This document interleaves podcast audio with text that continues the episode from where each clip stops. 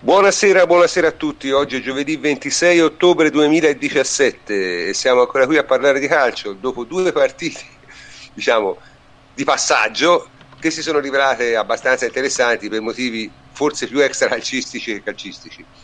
Eh, parleremo di questo stasera, ovviamente.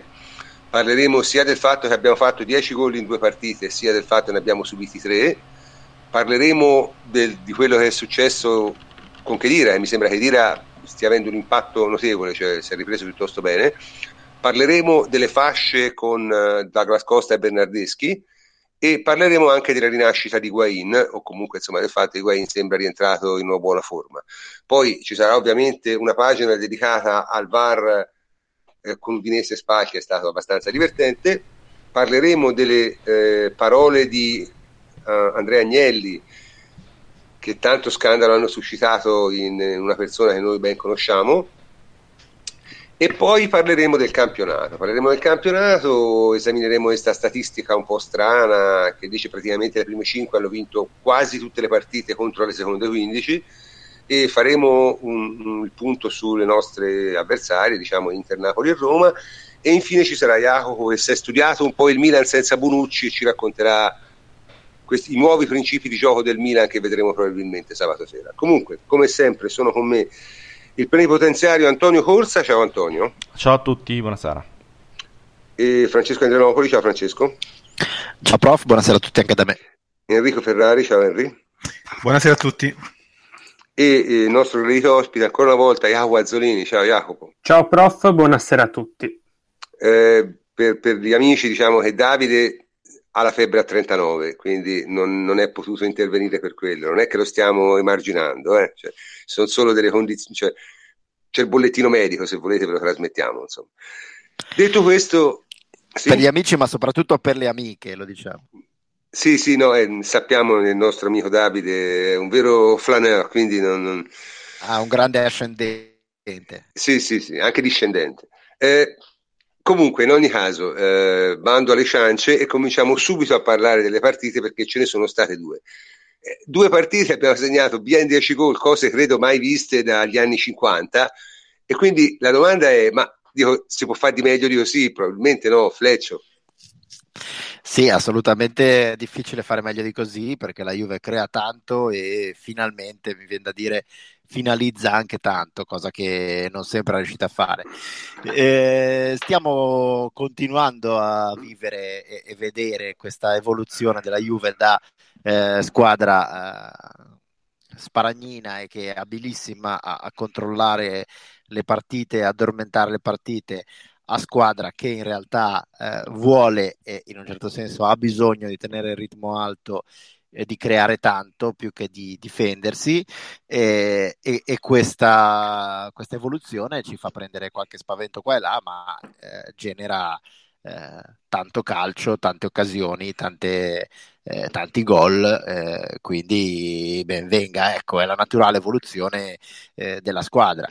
In particolare la forma che sta salendo eh, di tutti, ma soprattutto di giocatori dalla, dalla fisicità eh, un pochino più eh, imponente, eh, sta ulteriormente migliorando le cose, perché Higuaín è in forma smagliante eh, e eh, diciamo il primo gol è un prodigio di Bernardeschi, c'è un bello scambio di Dybala eh, da Douglas Costa, ma in realtà nasce tutto da Higuaín, che va da solo a fare pressing E, e recupera un pallone come l'ultimo dei, dei Pavoletti, diciamo.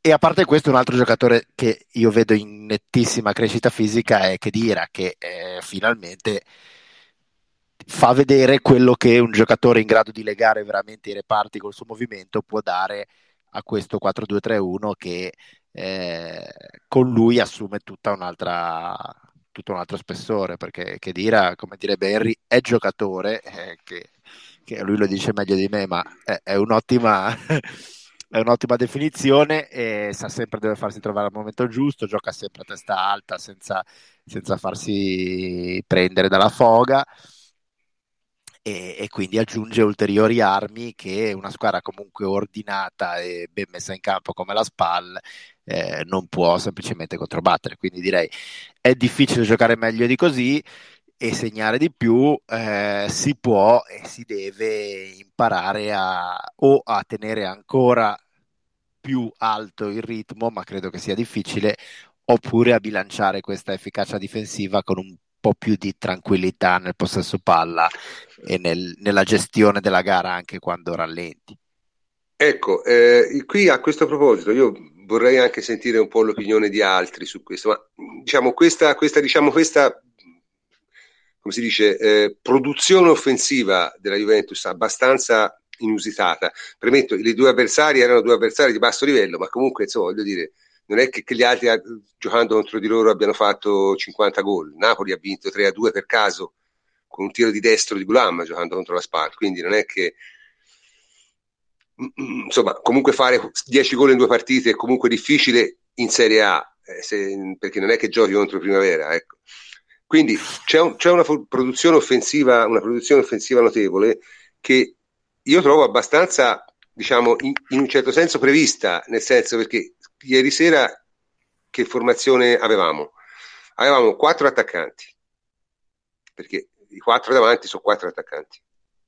Avevamo due centrocampisti offensivi, perché sia Pjanic sia Khedira sono due centrocampisti offensivi, quattro difensori di cui uno, insomma, di tutti un'ala, Alex Sandro. Quindi, nel senso, era una formazione estremamente sbilanciata in avanti. Ora, io questo lo volevo chiedere a...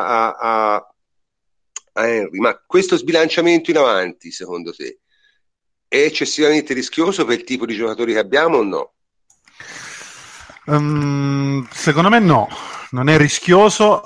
Abbiamo una squadra secondo me in grado di, di sostenere questo mo- nuovo modo di fare la fase offensiva. Eh, mi riaggancio a quello che ha detto Fleccio, che trovo assolutamente condivisibile, eh, nel senso che noi abbiamo giocatori che hanno bisogno di giocare in un certo modo, no? Eh, anche se mh, poi guardi le due partite, ma io ci metto anche quella con lo Sporting, e più o meno eh, hanno giocato gli stessi dell'anno scorso, no?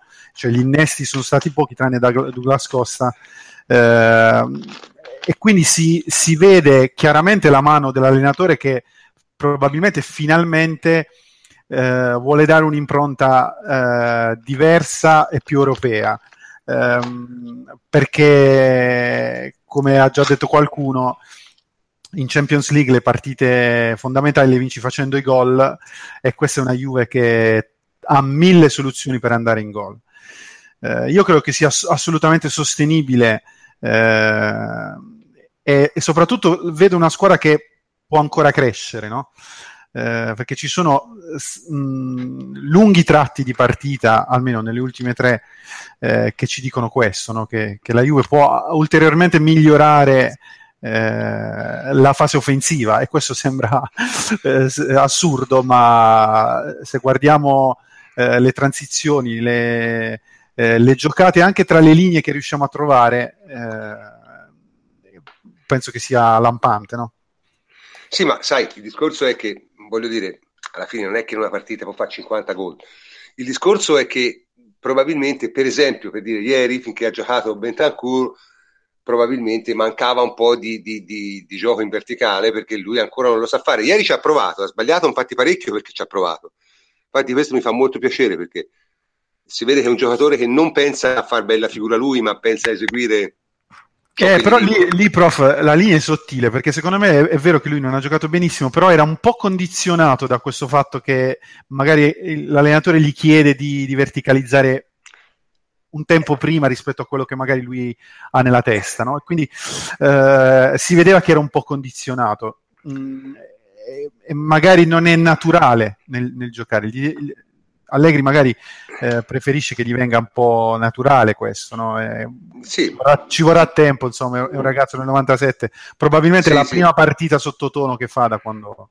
Quindi... Sì, no, ma io infatti non lo stavo criticando, anzi in un certo senso lo stavo elogiando, dicendo che non è un giocatore che si limita a fare il compitino, ma vuole anche crescere, insomma, vuole anche provare a fare cose che, che non sa...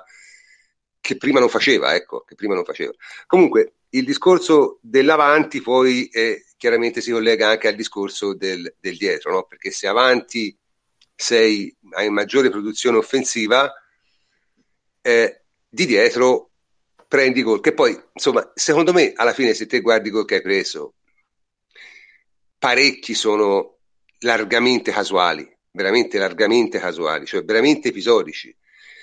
Eh, un po' dipende probabilmente dal fatto che no, non hai più, eh, che io insisto, non hai più un giocatore che giocava, faceva il libero, cioè Bonucci faceva il libero, eh, nel gol che hai preso con la, con la Spal probabilmente davanti al pallone ci sarebbe stato lui, che se poi guardate esattamente quello che fa nel Milan, il problema è che se lo fa nel Milan poi c'è due giocatori liberi in area.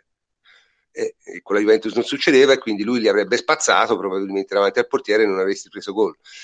Eh, un po' è quello, un po' è anche un momento in cui chiaramente basta che non porta e segnano, insomma voglio dire è una cosa un po' strana anche, no? Cioè, sì, io, so... non, io non sì? A Jacopo? Sì, sono d'accordo prof sul fatto che molti gol subiti siano stati casuali, però analizzando la tipologia di gol subiti c'è anche un pochino una consuetudine che sta continuando dalla Supercoppa, che è anche normale se si guarda i cambiamenti della Juve più offensivi che voi avete giustamente detto, ossia subiamo tanto, abbiamo subito dei gol, diversi gol da errori in costruzione bassa, forse perché rispetto alla vecchia difesa tre accompagniamo con più uomini e c'è una costruzione forse meno sparagnina, anche meno prudente, più propositiva. È anche il caso, sì, è una tendenza che è nata già con la Lazio, se vi ricordate il primo gol di Immobile, ma si è vista anche, non ultima, con l'Udinese, in cui c'è stato un po' un malinteso tra Rugani e Khedira e lì è nata la ripartenza dell'Udinese, ma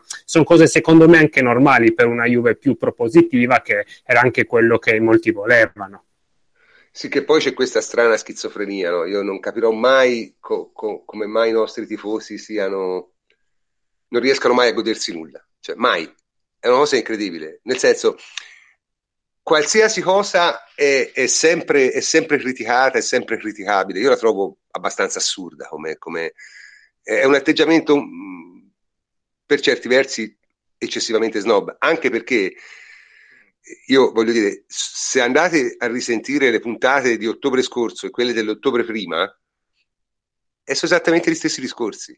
Cioè, ottobre non è un mese in cui te devi guardare la Juve, rimane mh, alla fine questo è il discorso, perché è un mese in cui te provi eh, le, i nuovi schemi, provi le nuove cose, cioè non, non sono mesi in cui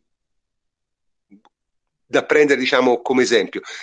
Secondo me, ripeto, molti di questi gol sono casuali, non, non, non, non, non dicono nulla sul, tranne forse appunto sto discorso del fatto che te verticalizzando prima e avendo probabilmente un uomo di meno di dietro rischi di più sulle ripartenze veloci, no? sul, sul break subito, ma insomma comunque alla fine, e comunque se voi fate caso per esempio le ultime due partite lo svolgimento è stato assolutamente simile, no? Cioè sei partito bene, nel senso, mh, con l'Udinese ha preso gol, ma poi la partita l'avevi completamente dominata, rimessa a posto.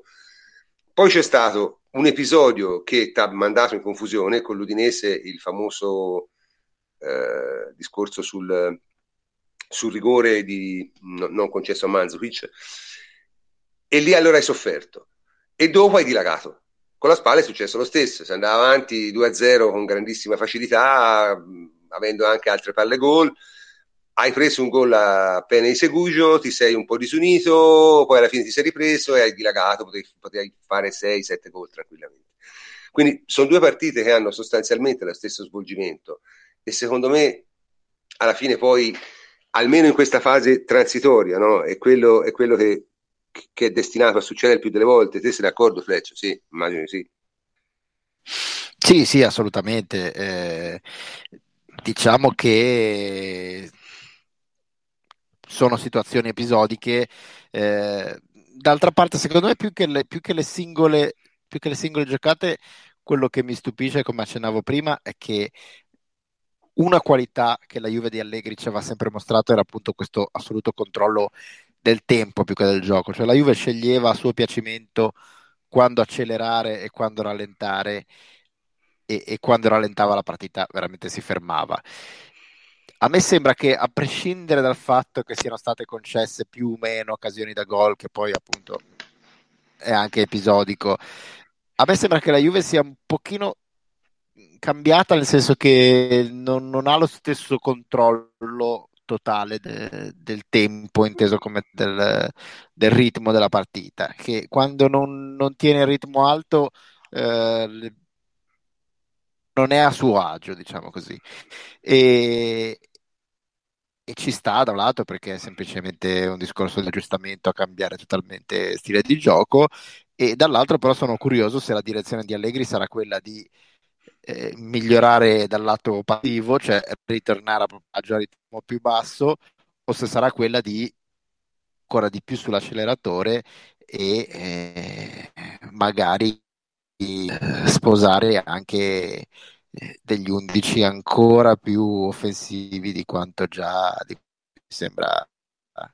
eh, curioso ma, vedere cosa, cosa ne potrà essere. Ma io, io ritengo che undici più offensivi di questi è estremamente difficile che li possa mettere in campo, secondo me. Quello che, che farà... Vabbè, probabilmente... sì, non più di questi, più di quelli messi nelle partite precedenti. Questo è più o meno il più offensivo, che poi ma, puoi aggiungere Cuadrado. Toh, è poco altro. Sì, ecco, vabbè, insomma, poi sì, delirio puro. Sì, vabbè, a parte, sai, con come sta giocando Lichtsteiner, lasciamo perdere.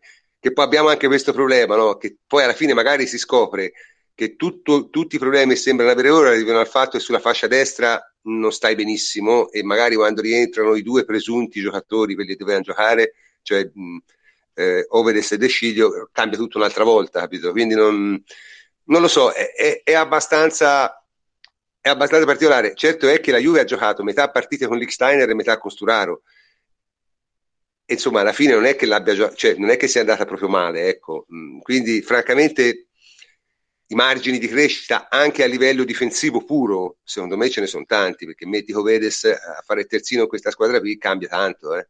tanto tanto a livello difensivo. Comunque, e per converso sì, se, al, se al Napoli togli i due terzini destri eh, ci va Sarri a fare il terzino destro, quindi voglio ah, dire... sì, c'è anche, eh. c'è anche questo, sì, sì, sì.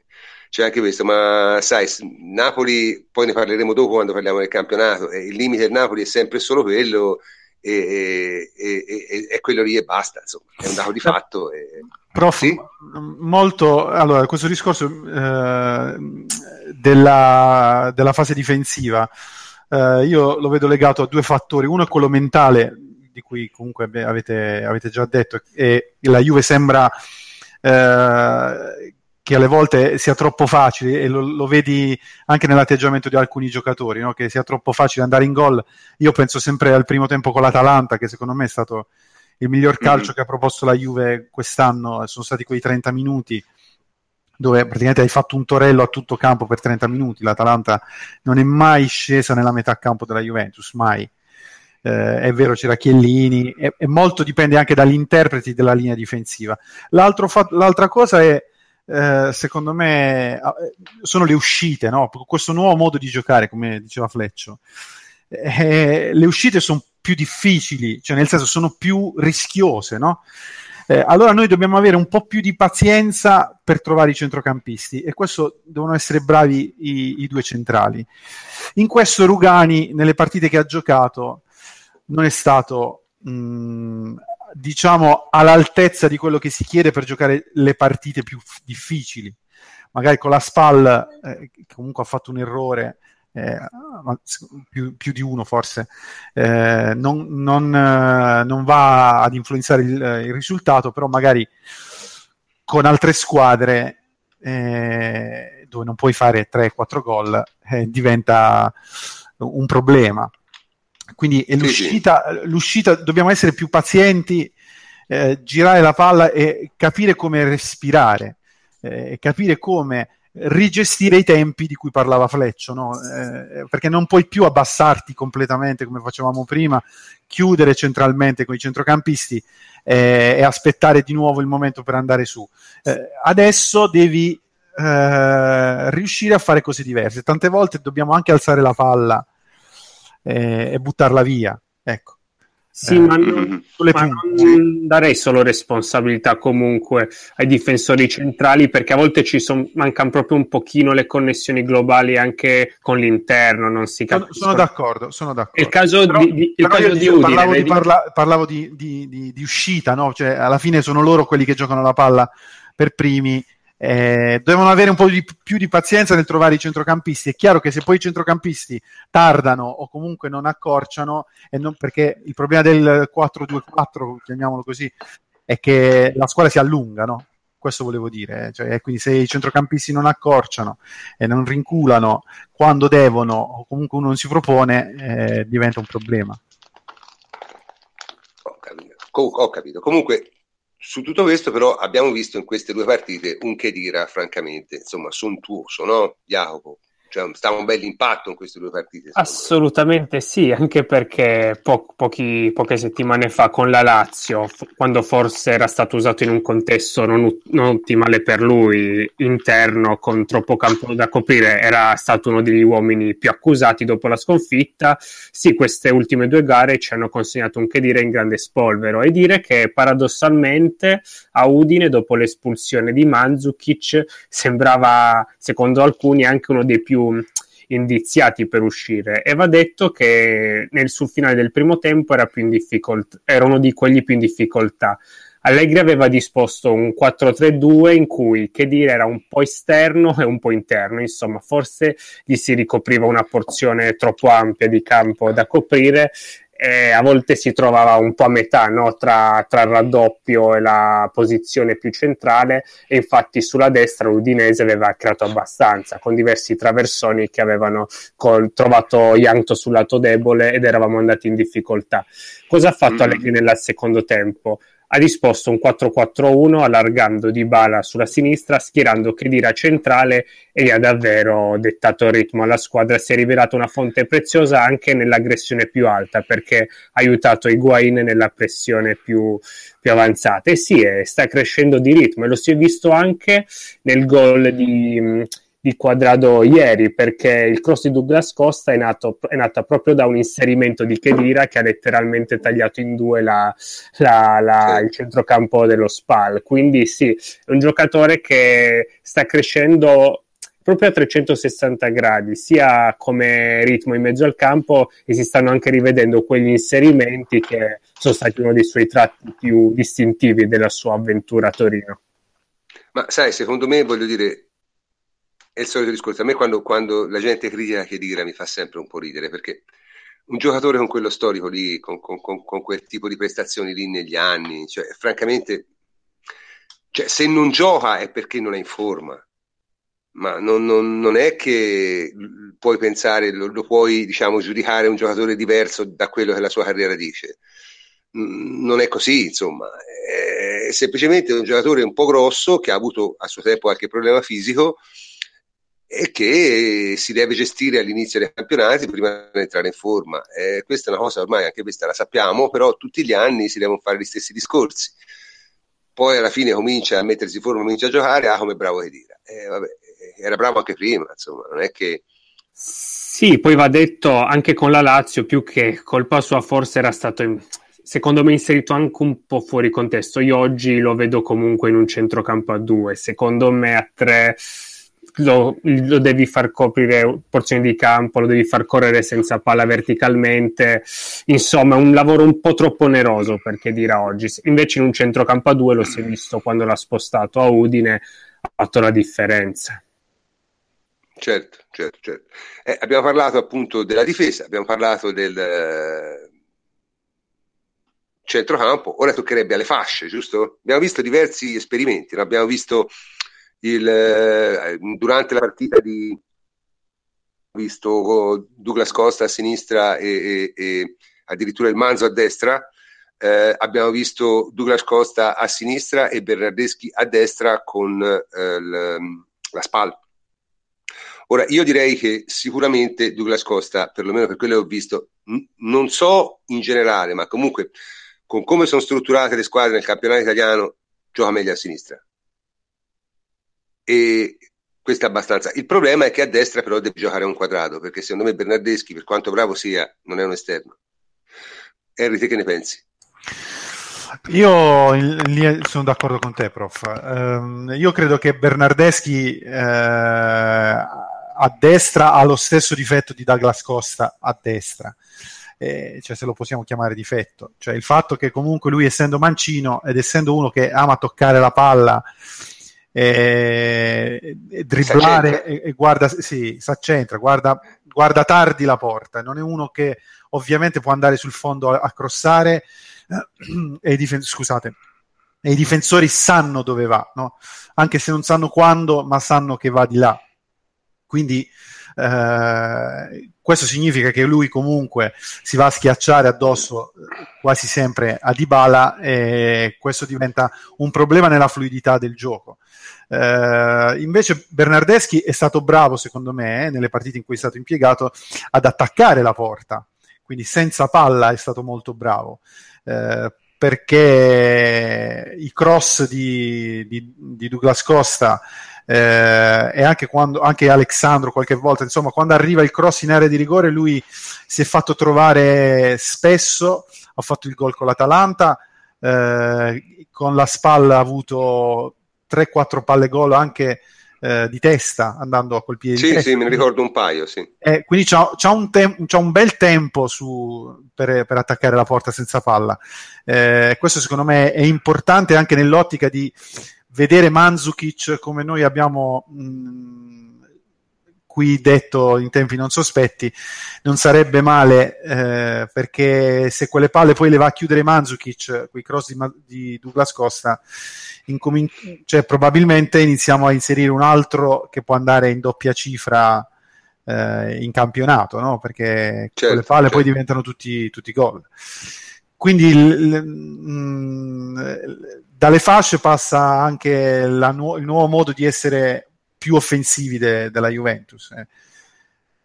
Eh, su questo non c'è dubbio, e Douglas Costa secondo me è assolutamente un giocatore che deve giocare a sinistra, cioè dove dà il, il meglio a sinistra, perché è un'ala pura, uno che crossa primo, veramente molto bene di sinistra, crossa benissimo, eh, il primo dribbling non lo prendi mai, mai. Quindi eh, è, e con questo lui può fare cinquanta cross a partita, no? Con sì, ma crossa benissimo non solo in Italia, cioè la facilità di cross che ha lui, cioè in Europa non è che la veda in molti altri giocatori, eh. Sì, sì, no, ma sicuramente è un giocatore molto forte. Io temo però che con le difese basse italiane mh, non avrà, cioè lui è uno, ha bisogno di un po' più di spazio, secondo me, perché spesso e volentieri li finisce il campo, eh. Uh, prof, però se, è, ve, mh, è parzialmente vero secondo me, perché lui è uno in grado di giocare anche sul corto, uh, è, è il nostro modo di innescarlo, perché che in questo momento magari ci fa, ci fa vedere che ha bisogno di campo, però lui è uno che nel, nel dribbling anche da fermo è molto bravo, cioè sa palleggiare, sa, sa guardare anche il gioco all'indietro, non, non è uno che magari con la difesa schierata può andare in difficoltà, perché ripeto, secondo me primo dribbling è uno dei migliori al mondo probabilmente, eh, senza dubbio. Ma sì, sì, sì, no, sicuramente io, io lo vedo più come un giocatore comunque che, che dribbla ma in velocità e non da fermo. Il dribblatore da fermo mi sembra Cuadrado, ecco, Cuadrado è un dribblatore da fermo, lui mi sembra più uno che tende a farlo più in velocità che, che...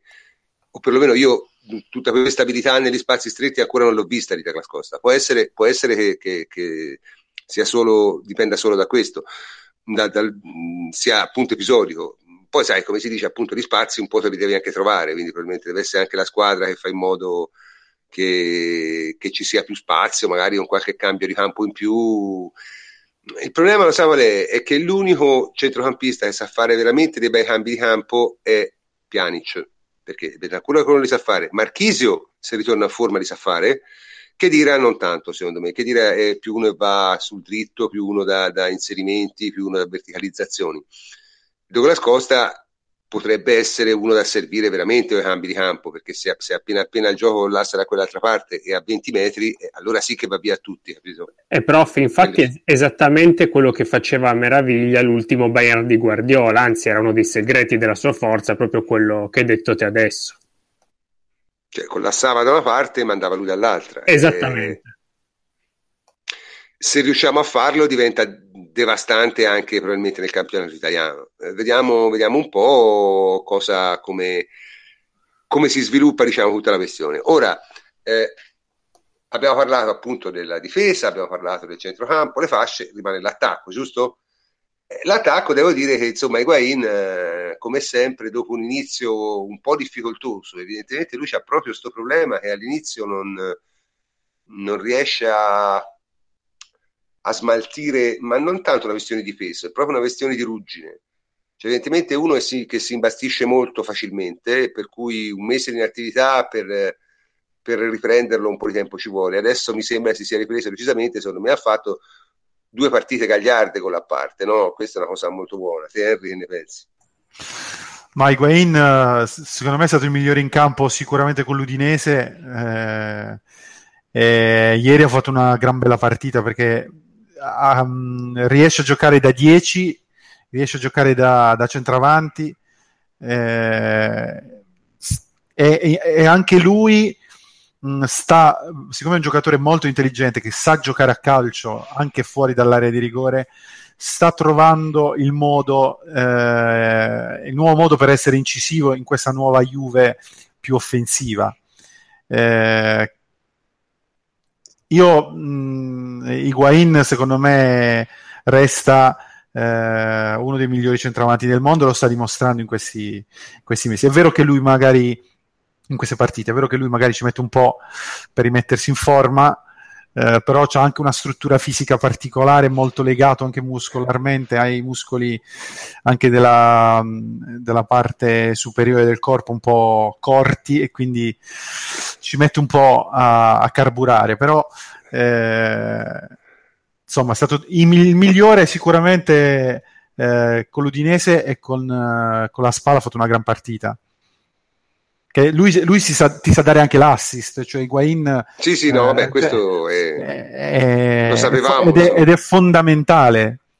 Deve un po' ritrovare un po' l'intesa con Dybala, perché un po' eh, mi sembra più smarrito Dybala che, che lui in questo, però ma vediamo. Sai, c'è un discorso su, sul discorso di Dybala, eh, che secondo me il, il problema è queste maledette trasferte per le nazionali, cioè dall'ultima trasferta per la nazionale Dybala è tornato in condizioni veramente canine, e questo è un discorso magari che, che, che, che prima o poi, cioè, si sta già facendo, cioè, c'è, c'è eh, Agnelli lo dice ogni mese, Marotta lo dice un mese sì e un mese no. Eh, il blo- il, le partite delle nazionali tra settembre e dicembre sono un delirio, nel senso sono un, una distruzione di, la distruzione dei giocatori ci vanno, specie in Sud America, specie quando giocano il, le qualificazioni mondiali, ma non per, cioè, perché siano particolarmente cattivi o perché lo facciano apposta, è che semplicemente sono partite, specialmente appunto quelle del girone sudamericano, si è visto come è finita, sono tutte molto tese, c'è molta tensione, c'è molta competitività, sono partite dure dal punto di vista agonistico, insomma la gente arriva un po' sfarinata, poi e si è visto perché Dybala era in gran forma, è stato lì e è tornato un po' meno in forma, ecco. Sì. Quindi, eh? Sì? È anche vero che viene da una trasferta di Udine in cui per i suoi standard ha fatto davvero un grande lavoro in non possesso, larghissimo, è stato eh, sì, sì, sì, sì. È stato molto, molto attento. Sì, diciamo che se in altre partite più che stanco mi era sembrato poco brillante, forse con lo Spal rispetto al passato era un po' più statico, non so se avete avuto questa impressione. Mm, sì, sì, sì, sì, sì. Ma sai, anche lì è un po' un discorso diverso, perché poi magari giocando con due, con due ali a quel modo, cioè poi alla fine davanti gli spazi, eh, la Spal giocava con, con, con ventiquattro giocatori dietro e te ne portavi tanti comunque, negli ultimi venti metri c'era un bel traffico. Eh, sì, però non... eh, quando noi giochiamo con Dybala e Cuadrado, per dire, spesso si alternano tra loro per dare imprevi- imprevedibilità, Dybala si allarga, Cuadrado per tracce interne. Ieri con Bernardeschi mi aspettavo di vedere un po' di più queste situazioni, invece è, è stato un po' statico. Sì, niente, comunque veniva da un'ottima partita Udine, in cui personalmente era uno di quelli che avevo, appre- che avevo apprezzato di più proprio per la diligenza in non possesso nei raddoppi. Anzi, se l'Udinese nel secondo tempo non ha, cre- ha creato ben poco, è stato anche per merito di Dybala, che sulla sinistra è stato molto preciso. È vero. Comunque volevo rispondere al nostro ascoltatore Alberto Marangoni che dice che Dybala ha fatto la riserva. Sì, ma non è quello il problema, non ti stanchi mica a giocare novanta minuti, ti stanchi a fare due viaggi intercontinentali, ti stanchi a, a avere un regime che comunque non è quello di, una, di, un, di, una, di, uno che, di un giocatore professionista. Cioè, voi avete idea di cosa sono i ritiri delle squadre sudamericane, di quello che fanno? Nel senso, non, non c'è nessuna nessun tipo di controllo su niente, non, sono cose insomma abbastanza strane. Eh, non è tanto il giocare novanta minuti, giocare è la meno, è la situazione. No, no, ma poi prof, scusa, è anche il perdere un po' il ritmo partita, qui c'è quindici giorni fermo, eh, comunque per il tipo di giocatore che è Dybala, minimo eh, dentro la partita ci, ci metti un po' per, per recuperare, sì, no? Ma ripeto, secondo me più che il discorso del giocare, non è tanto il giocare lì, è proprio il, il tipo di, di trasferta, il tipo di ambiente che trovi, i fusi, eh, tutto quello che, che, che deriva dal fare un viaggio transoceanico eh, e passare da un ambiente eh, iperprofessionista come quello della Juve a un ambiente, diciamo, molto, molto meno professionista come quello delle nazionali sudamericane, insomma, parliamoci casereccio, diciamo, chiamiamolo. Sì, diciamo casereccio, sì, diciamo casereccio, diciamo casereccio, insomma, nel senso, vabbè. Io non voglio dire, ma non, non, non vogliamo entrare nel, nel, nel, come si dice, nel pecoreccio e nello scurrile, però insomma voglio dire, le storie sappiamo tutti e qualcuna è pure vera, quindi non, non c'è niente da, da, da inventarsi. E, le trasferte sudamericane sono son brutte, lo sanno tutti. Insomma. Comunque, eh, direi che della partita abbiamo parlato ampiamente, siamo stati quasi quaranta minuti su queste due partite, sì che sono due partite importanti perché appunto insomma le hai vinte tutte e due, quindi sono importanti, ma sono, erano un po' due partite diciamo di passaggio, di transizione, due partite che era quasi inevitabile vincere. Tuttavia per esempio ci sono state delle difficoltà dovute a, anche a delle cose abbastanza strane sono successe. E eh, chiedo scusa se bisognerà di nuovo parlare di V A R, ma ne parleremo di più alla fine del campionato, e a questo vorrei fare un cappello.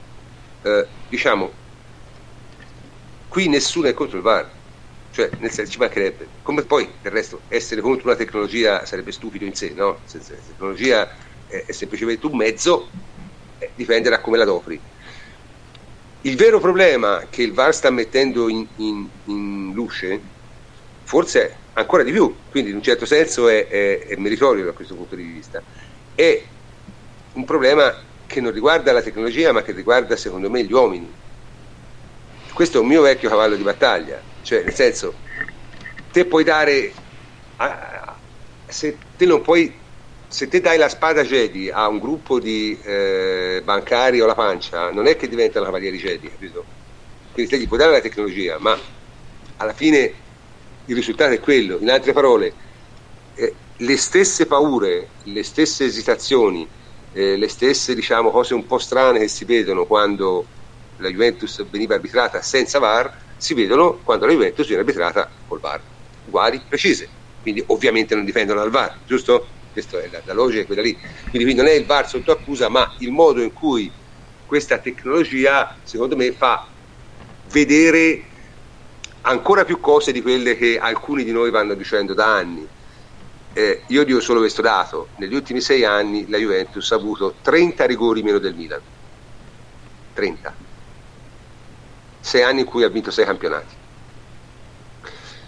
Eh, mi sono andato a rivedere le ultime partite, le, diciamo grosso modo il girone di ritorno dell'anno scorso, negli standard highlights e le cose. Allora, se nel girone di ritorno dell'anno scorso ci fosse stato il V A R e fosse stato applicato diciamo secondo il protocollo che, che, che, che ufficiale, la Juve avrebbe avuto dai dodici ai quindici rigori a favore in diciotto partite.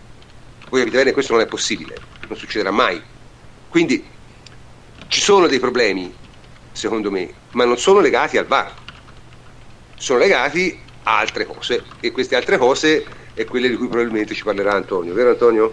Eccomi, sì sì, no, per carità, non voglio sostituirmi a Graziano Cesare o a Maurizio Romeo, eh, lo specifico, quindi non parleremo certo di danni, complotti, eccetera, queste cose qui, perché eh, non è questo lo scopo, no, è semplicemente che siccome appunto, come dicevi, è uno strumento nuovo, io trovo che sia interessante andare a studiare proprio come funziona questo, questo strumento ed eventualmente eh, i problemi che possono verificarsi poi eh, i problemi pratici che possono verificarsi, e quindi andremo a vedere.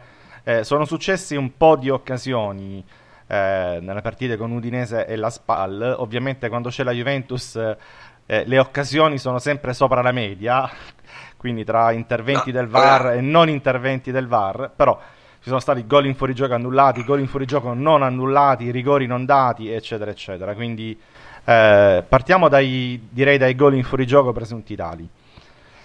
Faccio una prima premessa, devo fare due premesse che sono importanti, poi vedrete, vedrete il perché. La prima premessa è che tra un fotogramma televisivo e l'altro eh, passano circa quattro centesimi di secondo, che sembrano pochi, però con la palla i giocatori in movimento, specie incrociandosi eccetera, cambia invece moltissimo.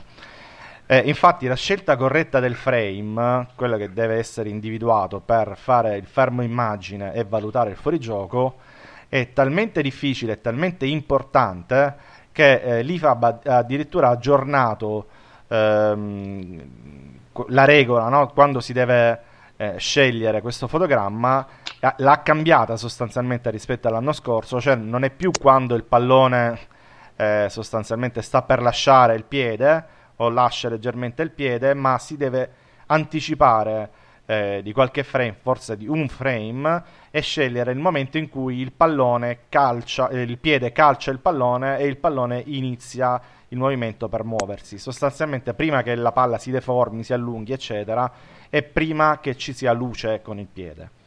Dice, questo è importante perché appunto, l'abbiamo detto, eh, può essere decisivo, e soprattutto la cosa da, da ricordare è che questo fotogramma lo sceglie il V A R, cioè il V A R decide lui manualmente dove stoppare il pallone, quindi questa è una prima difficoltà che viene eh, affidata agli arbitri, che non l'hanno mai fatto in vita loro ovviamente.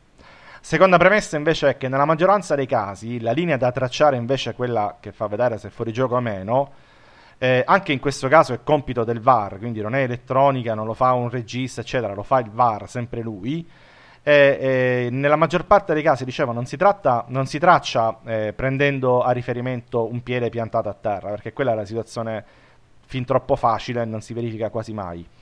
Eh, quasi sempre invece si deve calcolare a mano la proiezione a terra, che ne so, della spalla, della testa, di un ginocchio che è avanzato, di un piede che è elevato, eccetera. Quindi tracciare la Attenzione, linea... Attenzione, no, no, no, non di un braccio, eh, perché il braccio non conta. No, del braccio no.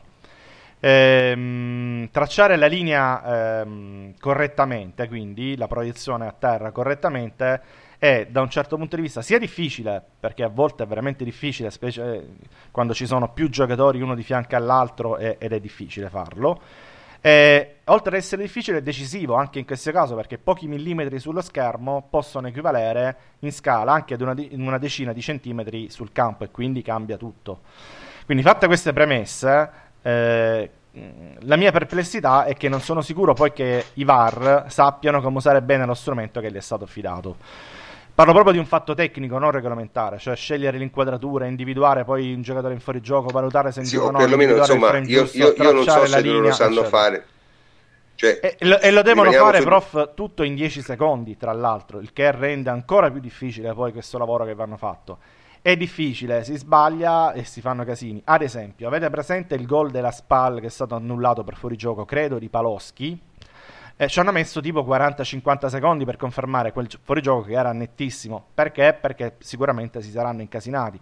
C'era anche l'arbitro Pasqua che, se andate a vedere, faceva anche un, un sorrisetto mentre era collegato col V A R, probabilmente perché sentiva che stavano litigando, che stavano parlando fra di loro. No, litigando no. Ecco, che stavano quella, parlando e trovando però, forse delle difficoltà. Cioè, quello è un fuorigioco e non dovrebbe aver bisogno del V A R, però.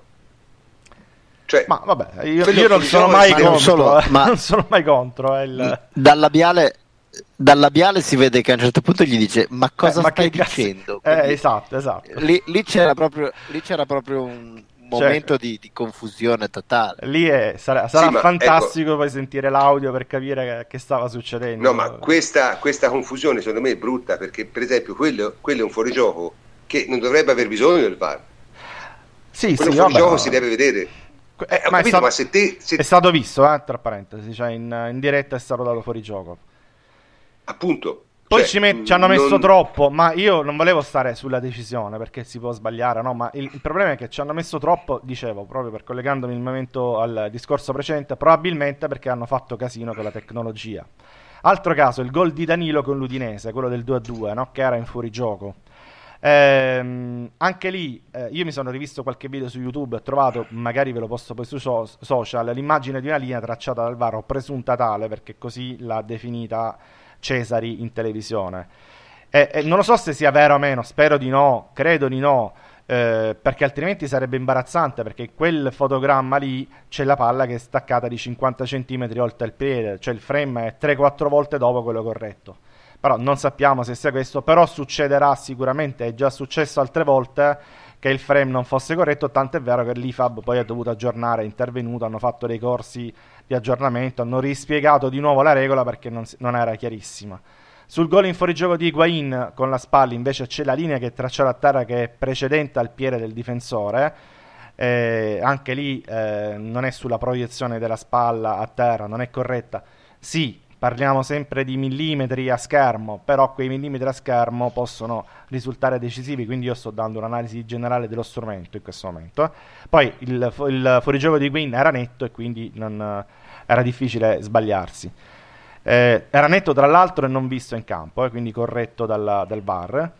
Ehm, poi probabilmente c'è, andandola a rivedere, anche una linea tracciata male, anche in occasione del gol del tre a due della Juventus con l'Udinese, quello di Khedira su torre di Rugani, perché anche qui a livello di fisica, dalle immagini che si vedono, eh, dobbiamo valutare quello che ci danno per buono le televisioni, eh, come immagini del V A R, perché la linea non può a livello di fisica non essere oltre la tracciata, oltre la spalla, specie se la devi proiettare a terra e l'immagine non è perfettamente in linea. Vabbè, però anche qui difficoltà eh, oggettive che non, non sono state ancora risolte. Stanno cercando di risolverle, oh, tra parentesi, quel...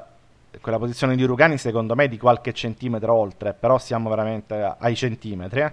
Quindi eh, dicevo, stanno cercando di risolvere questi problemi con un software specifico tridimensionale che elabori il tutto e dia la possibilità di tracciare bene proiezioni eccetera eccetera. Nel frattempo però è bidimensionale, manuale come abbiamo detto, e ogni tanto succedono dei casini proprio perché è difficile e devi farlo in dieci secondi.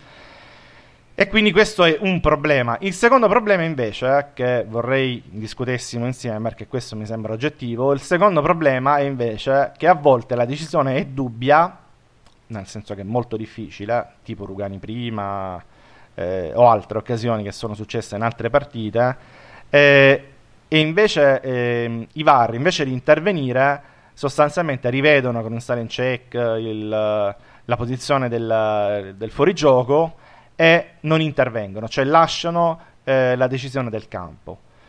C'è una specie di quello che nel football americano è il too close to call, no? Se, cioè praticamente è troppo difficile. Ma, eh, io volevo chiedere, ma a termini sì, too close to call, troppo vicino per chiamarlo, troppo vicino alla, alla chiamata. Uh-huh. Il discorso è quello che io chiedo al nostro esperto di regolamenti, che è Francesco, ma diciamo che cosa dice il protocollo in questo caso?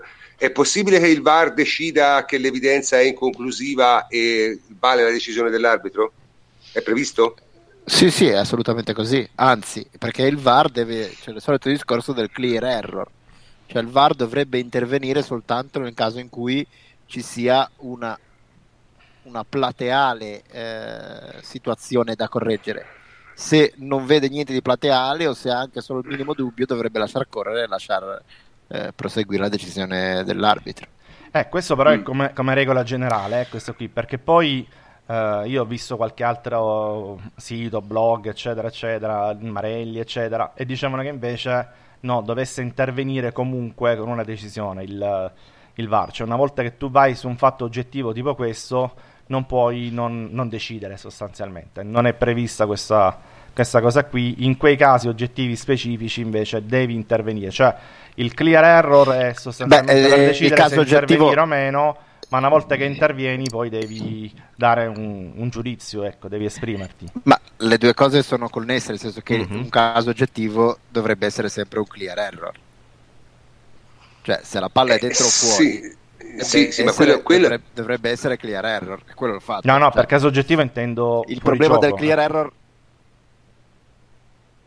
No, sì? è, è, è esattamente la stessa cosa che stavo dicendo io, cioè... Mm-hmm.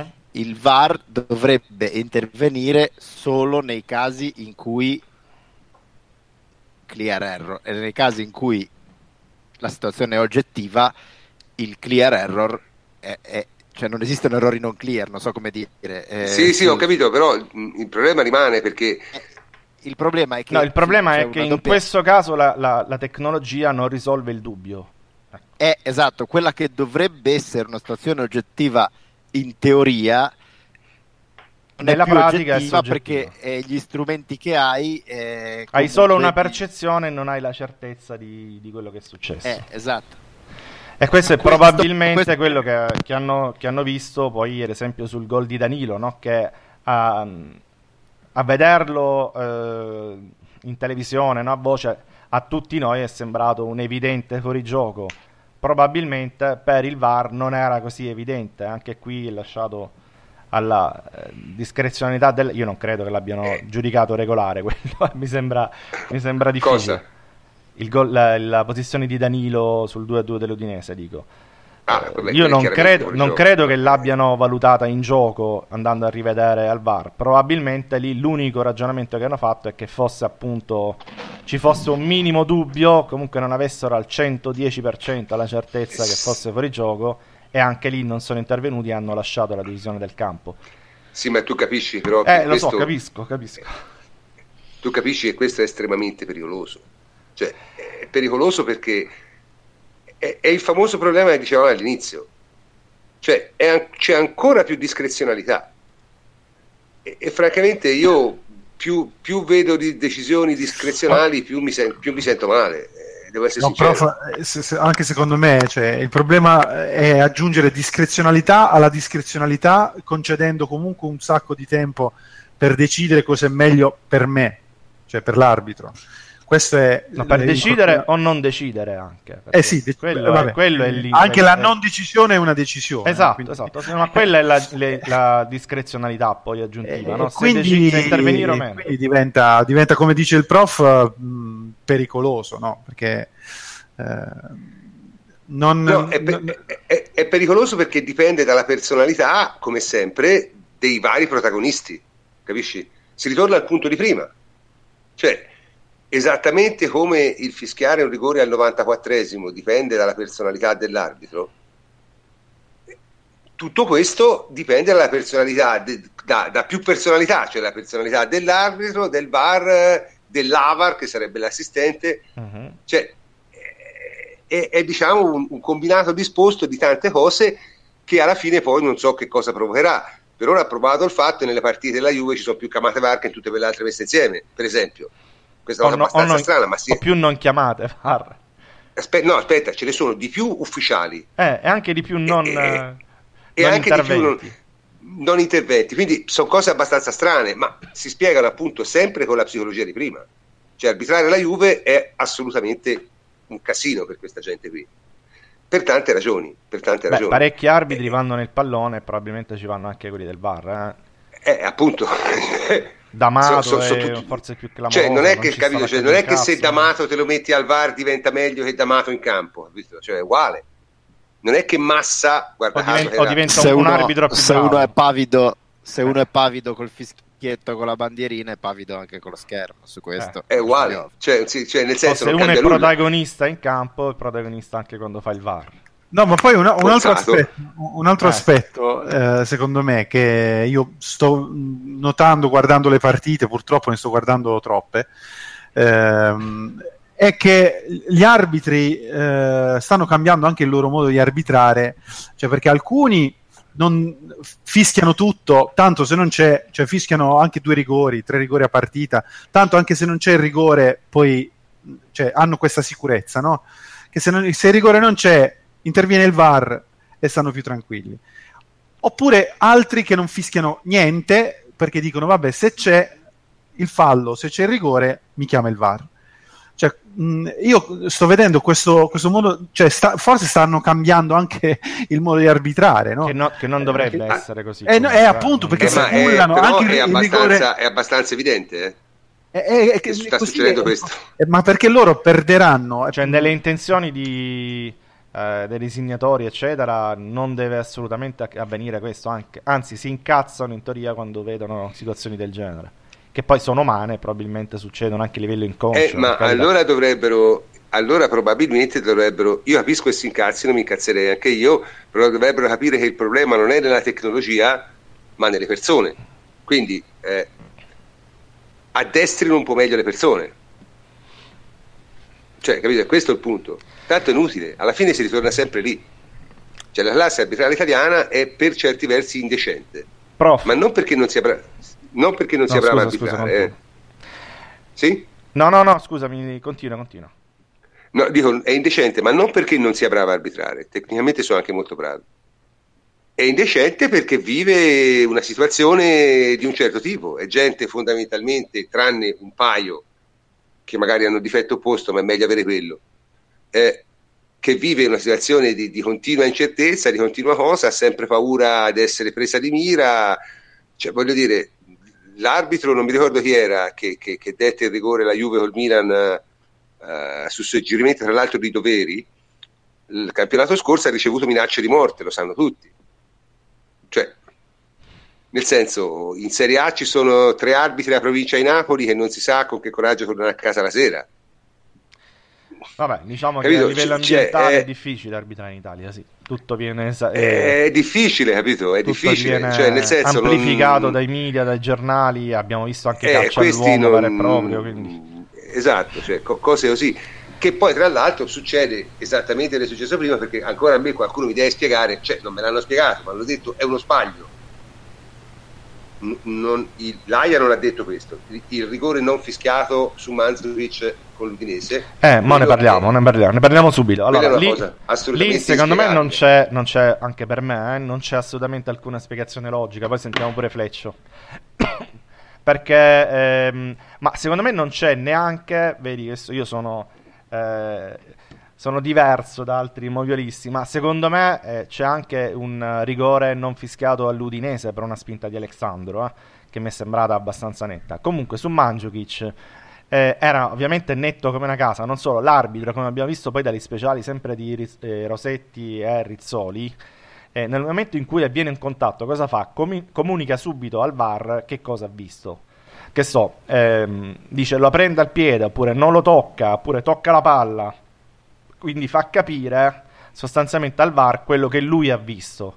Il V A R, basandosi proprio su quello, va a rivedere l'azione che ne so, e capisce che se dice che ne so, se l'arbitro dice non lo tocca e invece vanno a rivedere il replay e lo falcia, lì è un chiaro errore, no? Quindi vanno da, da, dal Doveri di turno e gli dicono guarda Doveri, vattelo a rivedere perché lo tocca. Quindi è da lì che si capisce poi il clear error, è da lì che si capisce se deve intervenire o meno eh, il V A R. Ci hanno spiegato questo, credo di averlo capito correttamente.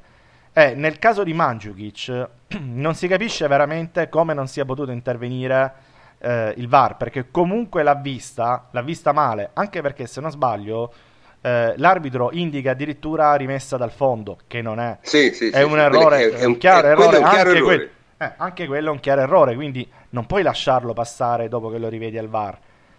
Qualcosa che non è andata c'è ma, stata, sicuramente. Ma l'ha rivisto? Cioè, nel senso, secondo me è Massa. Massa ha detto non posso dare un rigore alla Juve al V A R. Prof, rive- rivedono tutto, eh. Cioè rivedono tutto. Sia chiaro questo, loro rivedono novanta minuti di partita. Cioè c'è uno che io se la vede con qualche convinto, secondo di, di ritardo e l'altro la vede live, ma rivedono tutto. Io sono fermamente convinto che questo sia vero in poi teoria, a volte intervengono, a volte no, ecco, non è... sono del tutto convinto che sia quello che succede in pratica, ma questo non ho modo di saperlo, è solo una mia convinzione personale. Sono però convinto che eh, mh, tranne due o tre forse hanno più personalità. Beh, però la maggior parte... Lì c'è un dialogo, c'è la cosa sorprendente, no? da, dalle immagini che abbiamo visto tra Rosetti e Rizzoli, forse non ne va, non eravamo a conoscenza, non avendole mai viste, è che c'è un dialogo continuo tra il V A R e l'arbitro, cioè non è che si parlano eh, tre volte a partita, ma si parlano tre volte al secondo, cioè ogni cosa è commentata live. Io voglio e con capire... gli assistenti e con gli assistenti, e con gli altri assistenti. E con gli, e con gli assistenti, hai ragione. Quindi io voglio capire com'è possibile che non ci sia stato neanche il commento, cioè la richiesta, che hai visto, che è impossibile che non c'è comunicazione. Se non c'è comunicazione è una cosa grave, cioè vuol dire che veramente sono nel pallone, sia Doveri, che può non vederlo, perché dal campo io sono sempre a favore della... non dell'errore, cioè del fatto che eh, sia umano, ecco, diciamo così, eh, sbagliare, ma poi lo devi rivedere, devi comunicare che, che decisione hai preso, cosa hai visto. E l'altra cosa uguale, secondo me, è anche su Alex Sandro, cioè lì non c'è nessuna spiegazione la- logica, là, lì, anche lì l'arbitro indica rimessa dal fondo, lui dice non, non ravvisa alcun contatto, e invece il contatto c'è, è netto. E anche lì un chiaro errore, perché Alex Sandro lo travolge al, al giocatore dell'Udinese, e anche lì sarebbe dovuto intervenire il V A R, che però, ora qua possiamo fare tutto quei discorsi che vogliamo, probabilmente diciamo che era conscio del fatto che aveva commesso un errore su Mandžukić, perché questo è il secondo tempo, e lì probabilmente esatto. non interviene proprio per questo.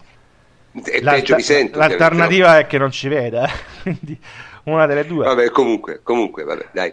Abbiamo di nuovo sviscerato abbastanza questa cosa, poi indubbiamente continueremo a parlarne, però mh, vorrei evitare di fare No, no, no, passare troppo carità, non, abbi- non abbiamo parlato di danni, torti, classifiche. No, ma che c'entra, no, si tratta anche di cercare, var, di capire... per cercare di capire quello che succede. Vabbè, d- cioè, diciamo, io ripeto, no, io... La, Juve, la Juve è un po' sfortunata, diciamo. No, non è sfortunata, è uguale a quegli altri anni. È sfortunata perché col risultato in bilico il V A R non ha mai deciso per favorire la Juve. È un... in questo è stata sfortunata. Questo Henry, eh, prof Henry. Con l'Udinese due a due e cioè vai, io sto dicendo una cosa oggettiva, cioè la Juve con il V A R col risultato in bilico due a due di Danilo gol, eh, il rigore di Higuaín due a due non, eh, non chiamo il V A R, eh, due a uno eh, per chiudere la partita rigore di Mandžukić non chiamo il V A R, cioè è, è sfortunata perché gli arbitri probabilmente si, si incartano, non, non tirano bene le linee, il fuorigioco con, con il Genoa ma, non è, ma, non è so, ma non è solo contro la Juve, eh no, però, è, eh, è, questo per essere eh, non so onesti, se sfortuna cioè, è, è essere, comunque la Juve suscita un po' di, per di cioè, onesti, arbitrare così... la Juve è difficile. No, no, per essere onesti, così parlo al posto di Fleccio, che oggi è tranquillo. No, però ad esempio con l'Udinese eh, il rigore che sta- non è stato dato a Higuaín è stato successivo, secondo me, ad un rigore inventato col V A R, cioè quello sul fallo di, di spalla. Eh, con eh, l'Udinese, st- con, eh, l'Udinese st- stessa sì, c'era, come stavo dicendo, un rigore sul, per l'Udinese, c'era anche il gol del tre a due che era dubbio della Juventus. Cioè...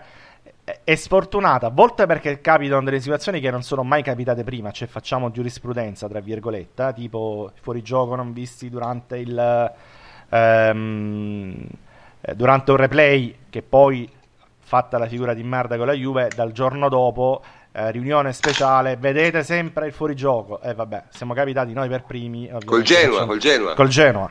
Altra, altra, altra cosa, sempre col Genoa, danno un rigore, si scordano il cartellino, e quindi anche quello è stato propedeutico. Poi sicuramente avranno fatto riunione tecnica, guardate, hanno fatto la cazzata, poi risuccede infatti dopo con eh, quel fuorigioco, no, quel rigore, scusami, dato fuori aria eh, su Asamoah, e, e lì giustamente il V A R si ricorda, ah, a proposito, dobbiamo con- eh, controllare bene il cartellino, no, devi, non gli devi dare il rosso, in questo caso è giallo. Perché? Perché fa giurisprudenza la Juventus, e l'ha fatta in diverse situazioni, l'ha fatta con il fallo di Lichtsteiner, non era mai successo, ovviamente succede la prima volta alla Juve, cioè quelle sono situazioni tra virgolette sfortunate, nel senso che ti capita la prima volta, la prima fattispecie eh, al mondo, almeno in Italia, del, nella Serie A, di, quel, di quell'evento, e ovviamente la sbagliano, e ovviamente non poi... è, Antonio, non è, eh. Antonio non è sfortuna, eh, vabbè, c'entra eh, niente la sfortuna, vabbè, eh, vabbè, quella era... eh, eh, cioè, no, eh, non c'entra niente la sfortuna, nel senso è che semplicemente la Juve viene arbitrata in modo diverso, cioè no, dicevo, ci sono queste che non vuol dire che necessariamente no, che non, non vuol dire sfortuna, no. Non è sfortuna l'errore, è sfortuna la, ma io sono convinto la, che se la, guardo le partite io, io sono convinto che se mi metto a analizzare le partite del Napoli e del Milan ci sono casi analoghi che nessuno ha mai preso in considerazione, eh, può essere, no? non, non è questo so. il punto il punto è il punto è che sappiamo tutti che la Juventus viene arbitrata in modo diverso, viene arbitrata in modo diverso per motivi ambientali, e è sempre stata arbitrata in modo diverso, ah beh, questo e sì. continua a esserlo e continua a esserlo anche col V A R, ah, anche prima del cioè, V A R. È, è, è, è, esatto, è il, discorso di, è il discorso di prima, cioè il V A R da questo punto di vista non ha cambiato nulla nei riguardi della Juventus, ha dato un miglioramento generale, secondo me, su alcuni episodi, e su quello ha perfettamente ragione Fleccio, cioè ha risolto delle cose che prima se no si sarebbe stati a litigare permessi, e questo è vero, ma nel caso della Juventus eh, ha semplicemente evidenziato ciò che io sapevo da anni. Mm, se poi così abbiamo, abbiamo anche una certificazione tecnologica, no? Le partite della Juve sono arbitrate in un altro modo, sono più difficili da arbitrare, sì, con maggiore attenzione, mettiamola così, cioè, con maggiore attenzione. Vabbè. Cioè se te segni un gol vanno a rivedere fino a venti secondi dietro se c'è stato un fallo, secondo me con le altre squadre non lo fanno, molto semplicemente. Eh, anche Paloschi un me- due metri di fuorigioco eh, sono stati sono stato un quarantacinque minuto, secondi un minuto per vedere, vedere se c'era la possibilità di dire oh è gol. eh vabbè è così, eh, eh, non è che comunque, vabbè, siamo dai, su Marte, rimaniamo, rimaniamo, rimaniamo rimaniamo eh, diciamo l'altra cosa, diciamo fuori dal campo che c'è stata eh, c'è stato questo discorso pop, delle parole di Andrea sì? L'altra cosa pop, questa è proprio la... Sì, è pop, sì, di Andrea Agnelli. Ah, dai, dici qualcosa su questa cosa, ha creato qualche, qualche problemino di, di sconforto in qualcuno, eh, apparentemente. Sì, non solo a qualcuno, eh, anche a tante altre persone, credo. Ma guarda, innanzitutto diciamo, come fatto di cronaca, quello che è successo, che Agnelli durante l'assemblea dei piccoli soci, eh, non ricordo se fosse la conferenza finale, beh, comunque, durante... Eh, questa assemblea poi um, si è trovato a parlare dei, del ciclo eh, diciamo di vittorie della Juventus, sta facendo un bilancio e in particolare del lavoro di Allegri, e per farlo ha evidenziato, virgolette, la caparbietà e la capacità di portare avanti un lavoro che ad altri sembrava terminato.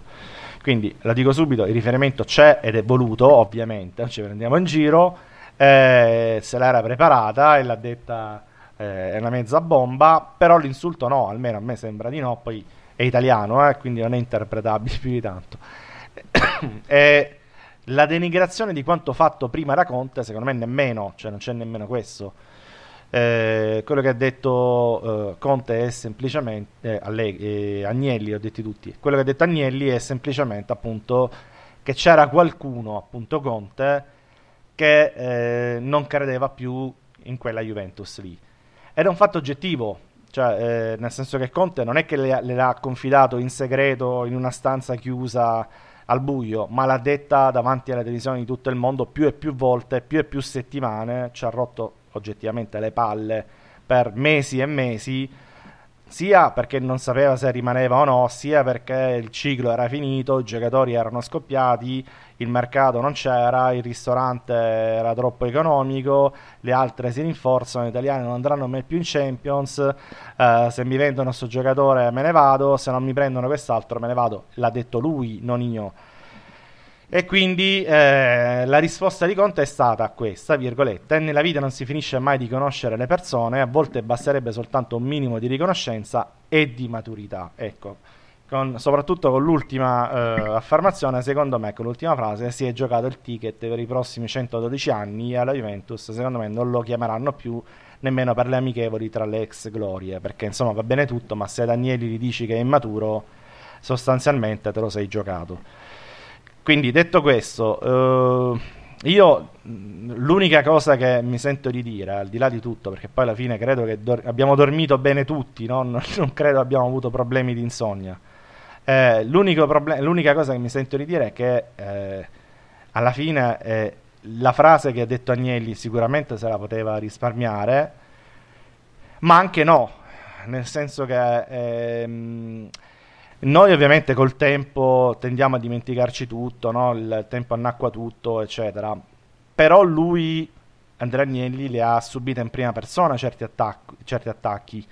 Quindi ehm, che si sia voluto togliere un sassolino dalla scarpa, tutto sommato io lo posso comprendere, perché appunto Conte era a lui, inteso come famiglia, che lanciava gli attacchi prima di andarsene. Era Marotta, Albanese, eccetera, la società. E quindi ci sta, dicevo, che Agnelli abbia voluto fare questo, eh, questa battutina qui. Non è la fine del mondo, secondo me si poteva andare avanti tranquillamente anche senza com- rispondere. Quella risposta invece di Conte mi sembra un pugno in faccia a uno che ti ha fatto una battutina, e francamente temo che veramente gli precluda qualcosa nel futuro. Dopodiché quello che ha detto Agnelli è vero, io parto da questa premessa, è vero, cioè non è contestabile, ha detto una cosa vera, e quindi ah, una cosa vera, buh, secondo me io non avrei risposto così, poi non so voi.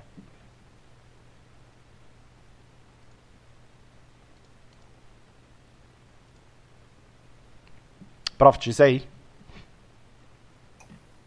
Sì, scusate, mi sentite? Sì, sì, sì, per... ti sentiamo, ti sentiamo. Ok, no, eh, c'era stato un momento di... Dicevo, su questo non vorrei neanche fare dibattito perché...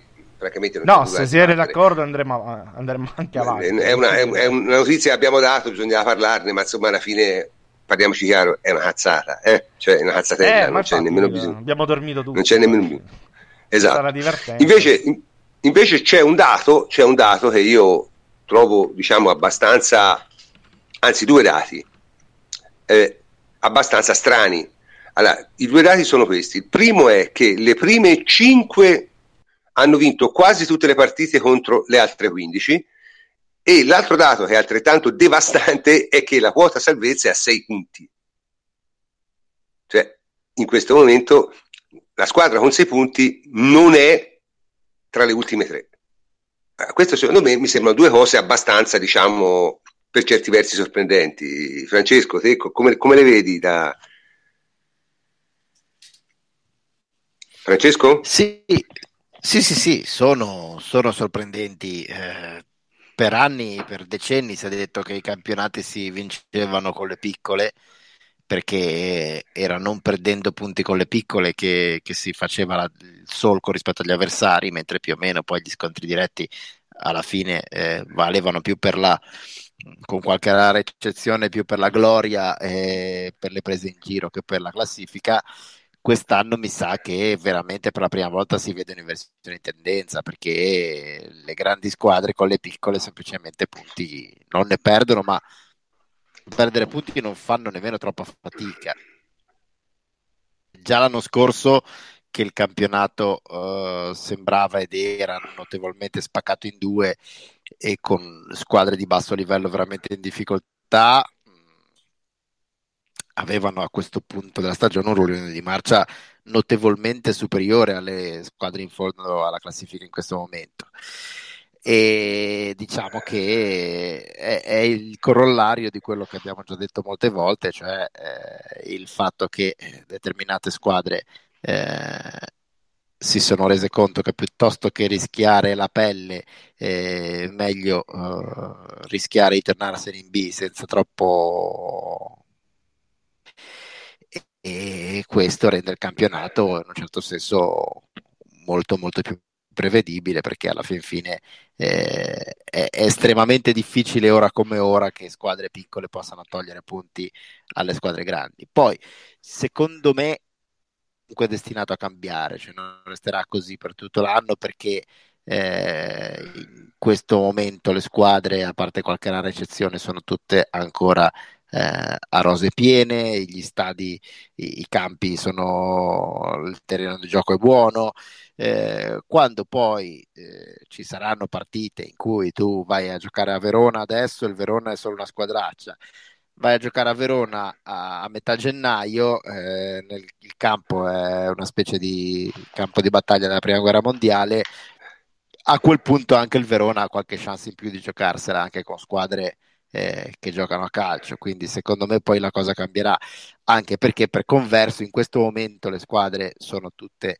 eh, più o meno convinte dei propri mezzi, eh, poi a un certo punto quando si iniziano a vedere le giornate che si accorciano ulteriormente, le squadre iniziano a fare catenaccio dal primo minuto eh, anche in casa, e a quel punto eh, la situazione può cambiare e qualcosa può ritornare più o meno nei livelli che, che vedevamo. Resta il fatto che obiettivamente quest'anno le squadre di basso livello sono veramente di bassissimo livello, e lo dimostrano le squadre a metà classifica, che sono squadre a loro volta uh, sconfortanti, eh, eppure non hanno praticamente nessun, nessun pericolo uh, dalle squadre al di sotto. Sì, sì, infatti è vero, stavo pensando anche a questo, forse è la cosa più incredibile, perché che la Juve le batta tutte è normale, non è normale che le batta tutte, che ne so, il, una squadra di me- la Fiorentina, cioè, capito? O il Chievo, eh, il Chievo. Il Chievo. Il Chievo con le squadre di bassa classifica gioca come se fosse eh, il Real Madrid, non come qualità di gioco, ma come, come sicurezza. Atteggiamento. Dire, tanto questi li, questi li battiamo facile. Eh, eh, squadra di Serie B, appunto, una squadra di un'altra categoria. Sì, sì, sì, sì. Quindi, insomma, voglio dire, v- vediamo, vediamo. Questa è per ora una statistica oh. abbastanza... Sì? Prof, la, la mia impressione, eh, ripeto, purtroppo ho visto il mio infortunio, le ho viste praticamente tutte le partite, tutte le squadre della Serie A. La mia impressione è che eh, quest'anno sia, vabbè, confermo quello che avete detto voi, che sia ancora peggio, voglio dire, il livello delle, delle, seco- delle squadre della parte destra della classifica, diciamo così, e che cioè, al, si vinca troppo facilmente con queste squadre, soprattutto... Eh, il Napoli, la Juve, l'Inter, cioè ci mettono troppo poco per, per vincere la partita. E anche una Sampdoria che dovrebbe essere una squadra ehm, diciamo che ti dà qualche grattacapo, eh, alla fine se nel turno infrasettimanale è and- si è squagliata. Beh, questo è vero e non è vero, però, e eh, dopo ne parliamo, perché secondo me non sono queste le squadre con cui vinci facilmente. No, non la Samp, le... la, dico la Samp che dovrebbe essere una che mm. è difficile da affrontare, è bastato un turno infrasettimanale per renderla inoffensiva. Io credo che quest'anno, più di, che gli altri anni, il campionato si vincerà con gli scontri diretti. Io, a differenza degli altri anni, ho questa impressione, ho questa percezione, perché veramente la qualità delle, di Genoa, Uh, Chievo, Verona, Udinese. Spal, Udinese è veramente veramente bassa. Cagliari. Eh, prima, prima cinque sei giocatori li trovavi di Serie A in queste squadre, oggi fai fatica a trovarne due tre. eh, Henry, ma... però tu che vedi tanto calcio ultimamente, io la domanda che ti faccio è: ma all'estero gli altri campionati, Liga, eh, Premier, Bundesliga eccetera, le squadre di destra sono forti o sono scarse? Cioè, sto, no, secondo me sono... sono storicamente scarse negli altri campionati, sì. In alcuni più di altri, tipo la Liga, le, le, le squadre basse sono molto inferiori rispetto alle, alle squadre alte, è sempre successo questo. Però vedo Dico, quest... è, è la novità italiana questa qui degli ultimi due tre anni, quattro anni, che ci sta... sconvolgendo, oppure così in tutta Europa ci stiamo allineando semplicemente a quello che è l'Europa? No, secondo me però, Antonio, scusa se ti interrompo, eh, non è neanche tanto un problema di essere non è neanche tanto un problema di essere scarse, ma è proprio un problema che molte di queste squadre non hanno, non so come dire, non, non hanno voglia, non rinunciatarie, hanno... rinunciatarie, sì. Eh. Eh, sì, ma lo si vede, lo, l'ho visto eh, personalmente nella partita eh, del Genoa contro il Milan, squadra con poca qualità e va bene, però eh, non è una squadra, cioè il, il Genoa degli anni scorsi, anche i Genoa più scarsi e più inguardabili eh, del, del decennio, comunque facevano partite con quaranta falli o con quarantacinque certo, falli certo. E se gli andava bene con l'arbitraggio, alla peggio la buttavano in cacciara e la portavano avanti così. Io ho visto il Genoa che eh, si ritrova, eh, grazie a un cortese regalo, con un uomo in più a casa del Milan, e un Milan già in difficoltà di suo anche quando era in parità numerica, e il Genoa, anziché cogliere l'occasione per dire proviamo almeno ad alzare, se non il livello della partita, se non il livello della tensione, almeno il livello dello scontro, è il Genoa che si, si ammoscia, eh, ma l'hanno, l'hanno, fatto in realtà, di... l'hanno fatto in realtà anche col Napoli, perché con il Napoli se ci credono un po' di più la pareggiano. Vabbè, poi parliamo, non anticipiamo i temi, parli... no, no, eh sì, no, parleremo un no, po' di esatto, queste partite. No, no, era entrare, per, per confermare, non volevo entrare nello specifico della partita, no, no, cioè, vabbè. Sembrano... Sì, ho capito, non, non... Hanno, hanno, poche, hanno poche idee e poca... Poca, poca convinzione, perché l'idea di calcio potrebbe anche essere un'idea di calcio, non dico di fare qualcosa di straordinario, ma non fanno niente, non sono né carne né pesce. E questa non, cosa non è, è italiana, solo difendono. Italiana. Eh, io, io sono d'accordo con Fleccio, cioè, mancano proprio le motivazioni per andare a fare un certo tipo di partite, no? Eh, però la dif- è vero che, Antonio, ci siamo eh, nei risultati ci stiamo uniformando al, re- al resto d'Europa. Beh, però eh, no, io guardo la Liga, il, Get- esatto. il Getafe e l'Alaves di turno lo fanno soffrire al Real Madrid, eh, lo comunque... Eh, ma... E infatti sono d'accordo, Jacopo, cioè, eh, ma no, non sempre eh, non se ci sono no, campionati però, no, a centoquaranta che... punti che fanno Real Madrid la... e Barcellona eh, quindi magari sì, li fanno però soffrire. Secondo me, Antonio, la differenza è che la proposta di calcio delle squadre della parte destra della Liga e anche della Bundesliga è diversa, cioè comunque vedi delle squadre che provano a fare provano a giocare a calcio, giocano a poi calcio, poi le prendono, dici tu. Però provano. Sì, poi le prendono, e le hanno sempre prese, eh, come hai sottolineato, però almeno hanno quella motivazione di, di fare un buon calcio, di promuovere un certo tipo di calciatore eh, eh, di, di valorizzarlo. Nel, nel Verona che, che, che trovi? Cioè, cioè è, è questo il punto. Nella Spal cioè, non ci sono, ecco, l'Empoli di, di Giampaolo è stato l'ultimo che magari giocava bene a calcio e uh, ha offerto qualcosa al mercato, ma, ma poi uh, con Zilinski sì, sì, è chiaro, sì, sì, no. Dici, magari eh, all'estero altri... puntano sul gioco, puntano sui sì, giovani, puntano sul puntano gioco, su valorizzare un certo tipo di giocatori, sì. Questi invece bah. non lo dico a cosa puntano. Ma sono talmente poche le non vittorie delle prime cinque contro le altre quindici che le citerei tutte. Lazio Spalla la prima giornata zero a zero, che se gioca oggi la Lazio vince tre a zero minimo. Bologna Inter con, eh, con l'Inter che pareggia al, sul finale, e Atalanta Juve. Il resto solo vittorie, è una cosa impressionante.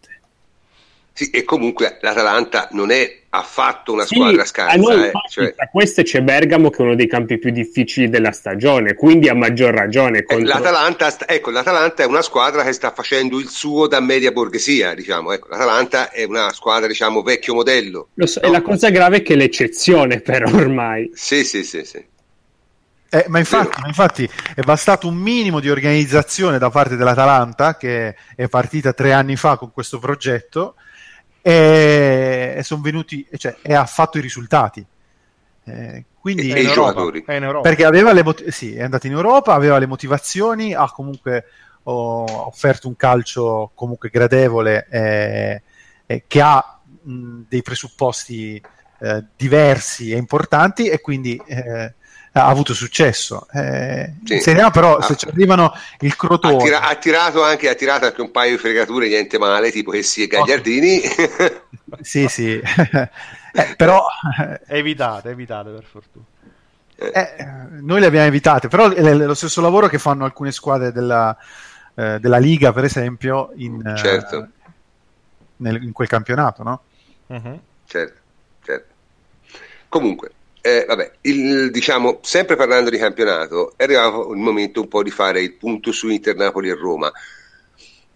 Sulla Roma io francamente non ho moltissimo da dire, mi sembra una squadra che più o meno fa quello che mi sto aspettando, anche considerando l'allenatore che ha. Invece le due partite di Inter, non è male quello che sta facendo la Roma, comunque non è male, però non è neanche benissimo, eh. Beh, però rispetto a quello che è successo in estate, gli infortuni che sta avendo, il cambio allenatore ha peggiorato. Sì, adesso c'è il, il quattordicesimo eh, rotto, poi magari, legamento e salta. Magari cioè... Harry ci fa una... una, una...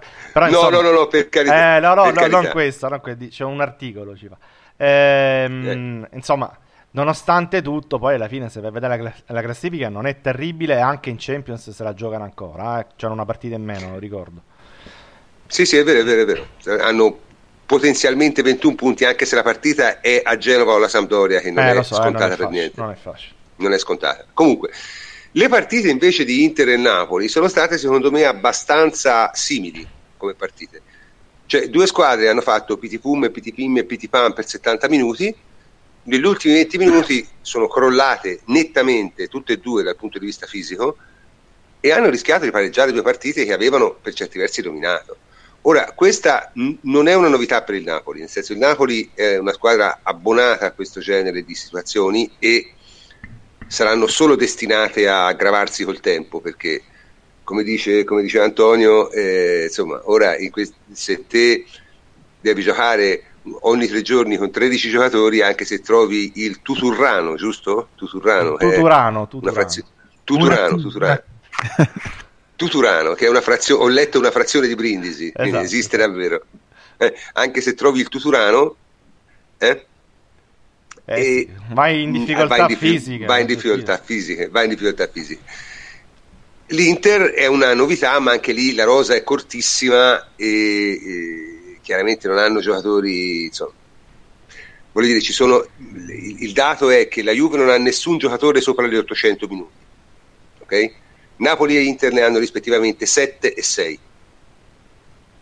Questo è un dato che a lungo andare per forza ha un'influenza.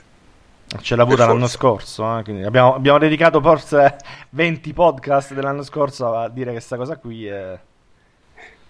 Eh no, vabbè, è, è, lo, è la stessa detto, teoria, dico, non, non cambia, non cambia, è sempre quella. Alla lunga, alla lunga lo paghi. Ed è il motivo per cui il Napoli, secondo me, non va giudicato oggi, ma va giudicato alla fine di un ciclo. Ad esempio, questo è di quattro partite in quindici giorni e sarà molto difficile dal punto di vista proprio atletico e di concentrazione da parte del Napoli. Poi la prima le è andata bene, anche se ha rischiato come sempre nel finale, perché la Padula è andato a un, a un niente dal far arrivare il Napoli secondo in classifica. Eh, la prima l'hanno, l'hanno scampata, vediamo le altre. No, vabbè, secondo me, ripeto, non, è, è, è un, proprio un, un fenomeno. È, un, è come, sono quelle cose che sono ricorrenti, no? Ci sono tutti gli anni. Questo ormai è il terzo anno di Sarri. Sì. Ci sono tutti gli anni, esattamente come il fatto che a ottobre la Juve e l'Allegri gioca meno bene. No, ma non è, non è quello. È eh, il fatto che non sì. si capisce come possa cambiare qualcosa rispetto all'anno scorso. Cioè, se hai sempre tredici giocatori e li fai giocare sempre... sempre a tredici, non capisco come possa essere diverso quest'anno dall'anno scorso. Poi boh, no, quest'anno c'hai due aggravanti che Vai. nessuno considera, evidentemente. La prima è che hanno cominciato la stagione quindici giorni prima. Esatto, sì, hanno fatto cioè, una preparazione specifica. Hanno fatto una preparazione specifica sul, sul per sulla essere più preliminare. Brillanti sulla velocità, eccetera, sì, per essere brillanti. Ma io lo posso capire, perché per il Napoli il preliminare era importante, cioè non è una cosa sbagliata, eh, per no, carità. No, infatti. Però è un dato di fatto. E l'altra cosa che tutti si scordano è che quest'anno la pausa arriva tre settimane dopo, cioè si gioca il ventitré, il trenta e il sei gennaio. Uh-huh. Sì, e poi si fa una pausa. Ecco, deve la pausa invernale era quella in cui di solito il Napoli rimetteva un po' di, di cose a posto dal punto di vista atletico. Eh, questa volta gli arriva tre settimane dopo, cioè ragazzi, questi sono due fattori che a lungo andare, secondo me, devono, devono per forza, devono per forza mh, contare. Qui mi dicono dalla sesta in giù si vince anche tredici giocatori, ma non è mica vero, sai. No, ma non è non il è calendario, ma ragazzi, io anche, anche il calendario non c'entra nulla. Il calendario eh, non c'entra che... nulla, nulla. Ripeto, pure col Tuturano puoi andare in difficoltà se sei in difficoltà fisiche. Ed il Napoli è una squadra che oggi, non fra due mesi, oggi al settantesimo va in difficoltà. Oggi con chiunque, anche col Genoa, che è una squadra della, della parte destra anche scarsa, va in difficoltà agli ultimi venti minuti, va con tutti in difficoltà agli ultimi venti minuti. È una questione anche naturale, normale, non è una colpa di Sarri, almeno non diretta, anche se poi l'ha voluta lui una squadra a tredici, però è oggettivo, succede, vanno in difficoltà e quindi quando vai in difficoltà non sempre ti va bene, è semplicemente questo. Mm, cioè, dell'Inter, dell'Inter, Jacopo, te che ne pensi dell'Inter? Ma che sa risalire velocemente il campo per zone interne, soprattutto con le squadre che attaccano alte, come la Sampdoria, che fa, che fa, che fa uscite in un possesso abbastanza coraggiose. Se una squadra le sa eludere, arriva in porta velocemente. È il caso della Juve l'altro anno, per esempio. Non so se vi ricordate a Genova con Dani Alves, che li avevamo mandati a spasso.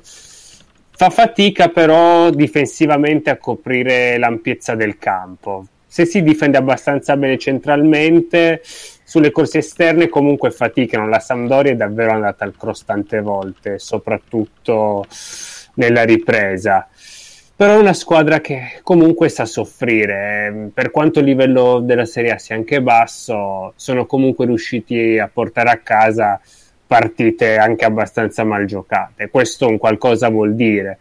Diciamo che Spalletti è un allenatore che, la sua storia parla per lui, riesce a trovare la quadra abbastanza in fretta, però poi nel corso della stagione canna le partite decisive. Vedremo quest'anno. Sì, francamente io Spalletti è un allenatore stimo abbastanza, devo dire, perché sì. è, uno, è uno capace, è uno capace, è uno capace di mettere in campo una squadra, è uno capace di dargli una paratura difensiva.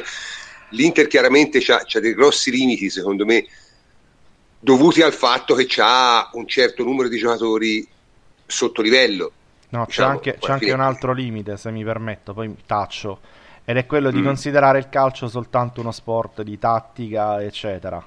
Non è così, è una componente importante ma non è l'unica. Poi c'è la componente psicologica che, ripeto, per me ha una valenza anche superiore a volte alla componente tattica.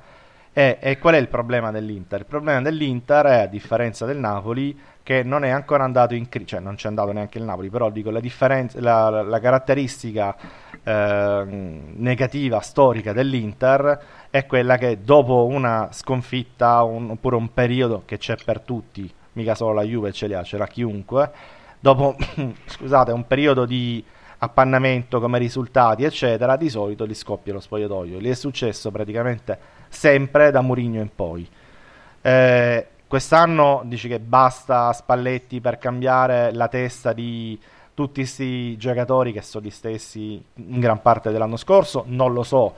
Io non credo che l'anno scorso Pioli perdesse le partite perché scarso, perché era lo stesso che aveva fatto il record di punti iniziale e non si è fenomeno certo, certo. all'inizio e coglione dopo. Probabilmente sei fenomeno all'inizio quando vinci, poi quando cominciano delle situazioni in cui pareggi, perdi eccetera, eh, ti fanno fuori, perché è meglio far fuori l'allenatore che i giocatori. Questa è una cosa storica che succede sempre all'Inter e potrebbe succedere anche, anche quest'anno, quindi c'è da valutare l'Inter quando veramente andrà in difficoltà, se saprà reagire e come saprà reagire. Se, se reagirà bene, allora avremo una nuova contender, una nuova squadra veramente... Eh, competitiva per oggi e il futuro. Però non lo possiamo sì, dire, il... dobbiamo aspettare, dobbiamo, no, gu... dobbiamo gufare Esiste... l'Inter. No vabbè, io non c'è bisogno di gufare no, no, l'Inter, vabbè, si, gufarà... battuta, si gufarà sola. Eh, il, il discorso, secondo me, ora onestamente, francamente, io l'Inter non credo che abbia proprio i giocatori per poter competere a alti livelli, onestamente. Eh, a, ma- a, maggior ragio- per... a maggior ragione prima o poi perderanno punti e esatto a, eh, sì, bisogna però vedere quanto perdono, e questa è la differenza, cioè magari perdono un poco ma con Spalletti evitano il crollo verticale. Eh, eh, è, da vedere, io, è da vedere pensavo, pensavo più a questo. Sì, sì. Il Napoli è un discorso un po' diverso, perché il Napoli appunto ha esattamente le stesse caratteristiche dell'anno scorso, ha esattamente lo stesso esatto, modo di giocare dell'anno scorso, gli stessi giocatori dell'anno sembra scorso, avere esattamente gli stessi problemi. Qui mi dicono che Mastice, se soffriva, non faceva il secondo tempo a Manchester, perché che secondo tempo ha fatto il Napoli a Manchester? Che ha fatto? Cioè... No, vabbè, dai. Sì, ha ma pass- che ha fatto? No, ma ha passato gli ultimi dieci minuti veramente, come dice Mike Fusco, che, sa- che saluto, a-, a flirtare con la bandierina, eh, quelli col Genoa, quindi... Ma non è l'unica C'è. partita, con l'Inter, ma, ma ce ne ma... sono tante, con la Roma, con, con l'Inter, con l'Inter ha rischiato seriamente di, di perdere. Eh, cioè nel senso con l'Atalanta, il Bologna es- ma allora es- prof con, vabbè, con io, io, sul Napoli, io sul Napoli non sono così d'accordo, ma, ma l'ho già detto la scorsa volta. Eh, voi dite che è esattamente uguale all'anno scorso in, in tutto e per tutto, tranne che nei risultati, cioè, è que- è i risultati però i sai, risultati i risultati sono diversi prof Cioè, sì, i risultati però diversi. I risultati non li puoi giudicare per ora, eh. Su, eh, ho capito, eh, ma con quelli dobbiamo bisogna dire che i risultati sono diversi. Poi il Napoli, come dite voi, probabilmente è uguale all'anno scorso. Secondo me no, perché ha avuto eh, citavate il fatto della bandierina, eh, di giocare gli eh. ultimi cinque minuti, il recupero, gli ultimi cinque minuti di partita sulla bandierina del calcio d'angolo del Genoa. Eh, ha avuto, diciamo, l'umiltà di fare questo tipo di partita, o comunque la necessità, chiamiamola come la vogliamo, ma è stato in grado di farla. Sì, sì. Ah, l'anno scorso la partita col Genoa la pareggiava. L'anno, perché eh, io non sono convinto di questo, perché in realtà io non so, io non so... no, perché il modo di stare in campo sarebbe stato diverso, perché avrebbe attaccato fino eh, al novantatreesimo, ha messo Giaccherini, ha messo Rog, ha, ha fatto delle sostituzioni col Genoa. Probabilmente qualche cosa stanno provando a cambiare. Non Harry, dico che ma non è quello, cioè io ho un problema con questo ragionamento, semplicemente perché non è quello che è successo l'anno scorso, perché il Napoli ha avuto dei periodi l'anno scorso in cui le ha vinte tutte, tant'è vero ha fatto un sacco di punti nel girone di ritorno. Cioè, non no. è questo il problema. No, no, ma io, io, io, comunque non par- io comunque non parlavo di modo di giocare uguale all'anno scorso, eh, perché dire, cioè, sicuramente ha sempre delle fasi diversi. No, parlavo proprio di sempre, minutaggio e giocatori Napoli, che sono uguali. Il Napoli ha sempre delle fasi dell'anno in cui riesce a tenere costantemente la squadra alta e a fare, in cui vince quasi tutte le partite. Le ha sempre avute. Le ha avute eh, tre anni fa, quando addirittura aveva undici punti di vantaggio su di noi. Le ha avute l'anno scorso, quando ha fatto un girone di ritorno in cui ha fatto, mi sembra, due o tre punti più della Juve, che pure ha fatto un bel girone di ritorno. Adesso la sta avendo all'inizio, semplicemente per il fatto che sono partiti quindici giorni prima degli altri, che hanno avuto, eh, diciamo, non sono stati sfortunati in queste prime, in queste prime partite, ecco, mettiamola così, non sono stati sfortunati, hanno avuto abbastanza fortuna. Ma non cambia nulla, perché io no, vedo esattamente che siano, che siano lì in alto a ottobre. A me fa anche piacere, voglio dire, c'è più competitività, ma veramente non conta un cazzo, dai. Zero. Ah, no, ma nessuno dice no, che conta. Perché sono, io, sono a, un, a un tiro di, a un tiro di la padula sono a un tiro di la padula dall'essere secondi, a, a due rigori sbagliati da Dybala dall'essere a pari merito con la Juve, eh, cioè, alla fine stanno sì, contando sì, ancora sì.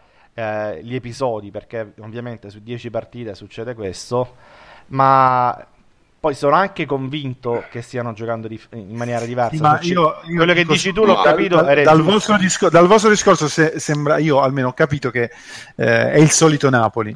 Per no, no, no, no, sì, no, è, è, è il solito no, Napoli. No, secondo, io, me, secondo me è secondo esattamente prof, il solito. No, ma io dicevo, me esattamente io dicevo che è un solito discorso, Napoli. Io facevo un discorso proprio fisico, atletico, cioè è lo stesso Napoli come giocatori, e come giocatori significa che se gli viene l'influenza a Merkel eh, se giochiamo da due eh, vabbè, eh, ma, eh, eh, ma, eh, ma prima o poi potrà anche essere un fattore, no? Questo è sempre stato un fattore, sì sì, sarà senza dubbio, ma io non... anche quest'anno, poi che riusciranno o meno a superarlo non lo so, magari di culo, magari gestendo la palla, aumentando il possesso, cambiando il modo di giocare, oppure difendendosi sul tre a due sulla bandierina, riusciranno a portarle tutte a casa da quella fine, e, e gli faremo grandi complimenti. Ma sto dicendo che sarà un fattore, perché è indubbio, eh, per forza scientifico, avranno un calo rispetto ad altre squadre che fanno turnover, perché avranno un minutaggio eh, che sarà il più elevato di quelli della, della Serie A, e sì, per forza peserà. Poi ripeto, i risultati sono slegati da questo, eh. Puoi anche vincerla tranquillamente così, e amen. La prima sì, Juve di Conte la vinse sì, probabilmente sì. così, no? Con una rotazione molto, molto corta, ma giocando sempre sì, al però massimo. La, Juve, la prima Juve di Conte non aveva le coppe, la prima Juve di Conte non aveva un avversario esatto, come la Juve. Vero, vero, vero. Eh, cioè, sono du- son due, son due differenze. E soprattutto durò un anno, cioè, il secondo anno poi cambiò completamente la filosofia di Conte. Quindi. Vabbè, cioè, nel senso, mh, non è che io, io insisto, secondo me è esattamente uguale, e avrà esattamente lo stesso tipo di ciclo, proprio uguale, preciso, anche perché io Sarri non ha mai cambiato una squadra in vita sua, quindi non, non vedo perché la debba cambiare adesso, è quasi impossibile, non, non, non è nel suo, la dimostrazione è che non vuole i giocatori, cioè non vuole i giocatori perché non ritiene di poterne ruotare molti col suo sistema di gioco. No, prof, il discorso che io ho sentito Sarri, il discorso di Sarri sui giocatori è un altro. Lui dice eh, noi abbiamo comprato giocatori dal Bologna, dall'Atalanta, dal, eh, e da altre squadre, cioè da squadre non di prima fascia. Gli altri giocatori non me li compra, cioè, quelli che, cioè lui vuole Modric, voglio dire, no, per dire, cioè, sì, Modric sa, si fa allenare da Sarri, cioè, eh, no, dico, no, dico lui lo sa quali sono i giocatori forti, dice lui, no? E quindi siccome sì, quelli non capito, me li può comprare, è inutile che mi stai a fare una campagna acquista di nuovo, che mi compri Pavoletti, Cioè, non mi interessa, certo, ma davanti certo, con questi. Certo, certo. Questo è il discorso che fa Sarri. Ragazzi, eh, il sì, discorso eh, che fa De Laurentiis, scusate, eh, gli scusate, volevo prendere Aubameyang Young e me l'ha rifiutato. Eh. Questo per restare ecco. alla, al eh, vabbè, teatro napoletano sì, ma... è quello. Vabbè, cioè, sì, però questo è, un disc- questo è un discorso del cazzo, perché se Sarri eh. pensa che un giocatore top europeo si faccia allenare da lui, vuol dire che vive su Marte. Eh, eh. Ora, se no, veramente, c'è un limite. Eh. Non esageriamo ora, insomma. Comunque, dico... Qui mi dicono, dice, ma la prima Juve di Conte aveva, aveva, il, Milan, aveva il Milan di Ibra. Ma il Milan di Ibra aveva due giocatori forti e dieci zozzoni del calcio. Eh. Nove zozzoni del calcio, ma veramente. Bah. Nel senso, no, vabbè, ma a parte quello, può succedere, però non è la norma. Cioè, è una cosa straordinaria, tanto è vero che è uno degli scudetti più belli, secondo me, della storia della Juventus. No, ma non era così male quel Milan. Nesta, Thiago Silva, Gattuso, Pirlo. No, no, ma... No, aveva aveva Thiago si, aveva Thiago Silva e Ibrahimovic, che erano due fuori classe. Il resto non andava. E si è visto anche bene e non è andato. Cioè, eh, era c'era, tutti c'era, c'era Nesta, c'era Pirlo. Cioè, non è che... Ragazzi, non Pirlo non giocava. È il solito discorso. Ha, ha giocato, non ha giocato un girone, poi giocò il girone di ritorno. Sì, appunto. Vabbè, ma, comunque, prof, comunque, non ha giocato prof. un girone, cioè, ne mia poco. Il Milan l'ha perso nel girone di andata nello scudetto. Comunque, non abbiamo detto che non succede, eh. Cioè, può succedere tranquillamente. No, io, di, no io dico però che quando non succede. succede è una cosa straordinaria. Io ripeto, cioè, io dico che non succede. Il primo scudetto di Conte è il più bello, e, e trovo, e anzi, dico la verità, trovo il più difficile. Trovo questo atteggiamento, trovo questo atteggiamento da parte di molti tifosi della Juve. Una cosa quasi snobistica, cioè come se noi si volesse trovare un avversario che non c'è, cioè c'è questa paura di dire siamo più forti in assoluto e bisogna vincere per forza, che non capirò mai, cioè questa storia di, di, di costruirsi, no, gli avversari. No, giornalisticamente si capisce. Sì, giornalisticamente si capisce, ma non capisco perché lo facciano i tifosi. Forse perché sono pensati dai giornali. No. E comunque Pirlo giocava nella Juve in quel campionato lì, eh? Non giocava nel Milan. Ora diciamo, cazzo, se no poi alla fine anche noi si... Eh, si... è vero, è vero, Pirlo giocava nella eh. Juve, sì, sì. Sì, anche, sì, anche giusto, bene, giusto. Anche, giusto. Bene. Anche, anche alla grande ha avuto un discreto impatto. Anche abbastanza eh, eh, insomma, ora, cioè, no, ma poi ripeto, al di là di tutto, al di là di tutto, la differenza è quella lì. Cioè, quell'anno la Juve non aveva le coppe, aveva centoventi motivazioni più del Napoli, che, che si dica, e soprattutto il Milan non era nemmeno vicino al livello della Juve di ora. Ragazzi, la Juventus ha fatto due finali di Coppa Campioni in tre anni. È una squadra di questo livello qui. Cioè, è una squadra che rime sei d'Europa. Cioè, il Milan, quel Milan lì non era nemmeno tra le prime dieci, nemmeno tra le prime dodici forse. Capito? Eh, ah, comunque, la differenza è tutta no, lì. Comunque, per chiarire, cioè io eh, non credo che noi, cioè alla fine per me dipende solo dalla Juve, voglio dire. Eh, Non, non credo che abbiamo avversari ah, anche, anche matematicamente, no, dipende dalla eh. Juve, anche, anche senso... matematicamente dipende solo dalla Juve, eh? Esatto, sì, ma dipende dalla Juve, ma nel senso non è che la Juve deve fare miracoli, no no no, cioè, deve, no assolutamente deve fare il non suo è che... la Juve fa il suo, vince, però eh, cioè, eh, cioè, è, è chiaro, qui la si parla come se qui, qui si parla come se quest'anno cioè, giocassimo il campionato contro il Real e il Barça fine, invece fino all'anno scorso, no, ma non è così, cioè nel senso non è nemmeno vicino a essere così. E questo non capisco, cioè questa necessità di crearsi degli avversari per poter fare, cioè per non doversi in qualche modo sentire, no? Eh, cioè non c'è nulla di male a essere più forti degli altri, eh. No, ci sono dei complessi di inferiorità di molti tifosi, effettivamente. Questo è uno, ma poi c'è anche quello riguardante il, il gioco, tra virgolette, che esprime la Juventus, e io mi voglio... Mi domando cosa cazzo volete di più da una squadra che fa trentuno gol in dieci giornate, prendendo cinque sei pali, sbagliando due rigori, eccetera. È roba che neanche il Paris Saint-Germain in Francia, dove non si difende, e Sarri sta vedendo la Ligue uno, tipo, mi può confermare, neanche Vabbè, il Paris Saint-Germain non ha fatto Allegri, meglio. Allegri. Eh, neanche il Paris Saint-Germain ha fatto meglio con tutto quello che ha comprato come livello di gol. Eh, cioè, credo solo il City in Europa ha fatto più gol della Juve. Cioè una squadra del genere, che è diventata una squadra che fa tre gol di media matematici, tre eh, a partita, eh, che gli vuoi dire? Ancora stiamo a parlare di gioco, eh, prima attacca sì, però in difesa ne prende poco. L'anno scorso sì, la difesa era buona, però non segniamo mai.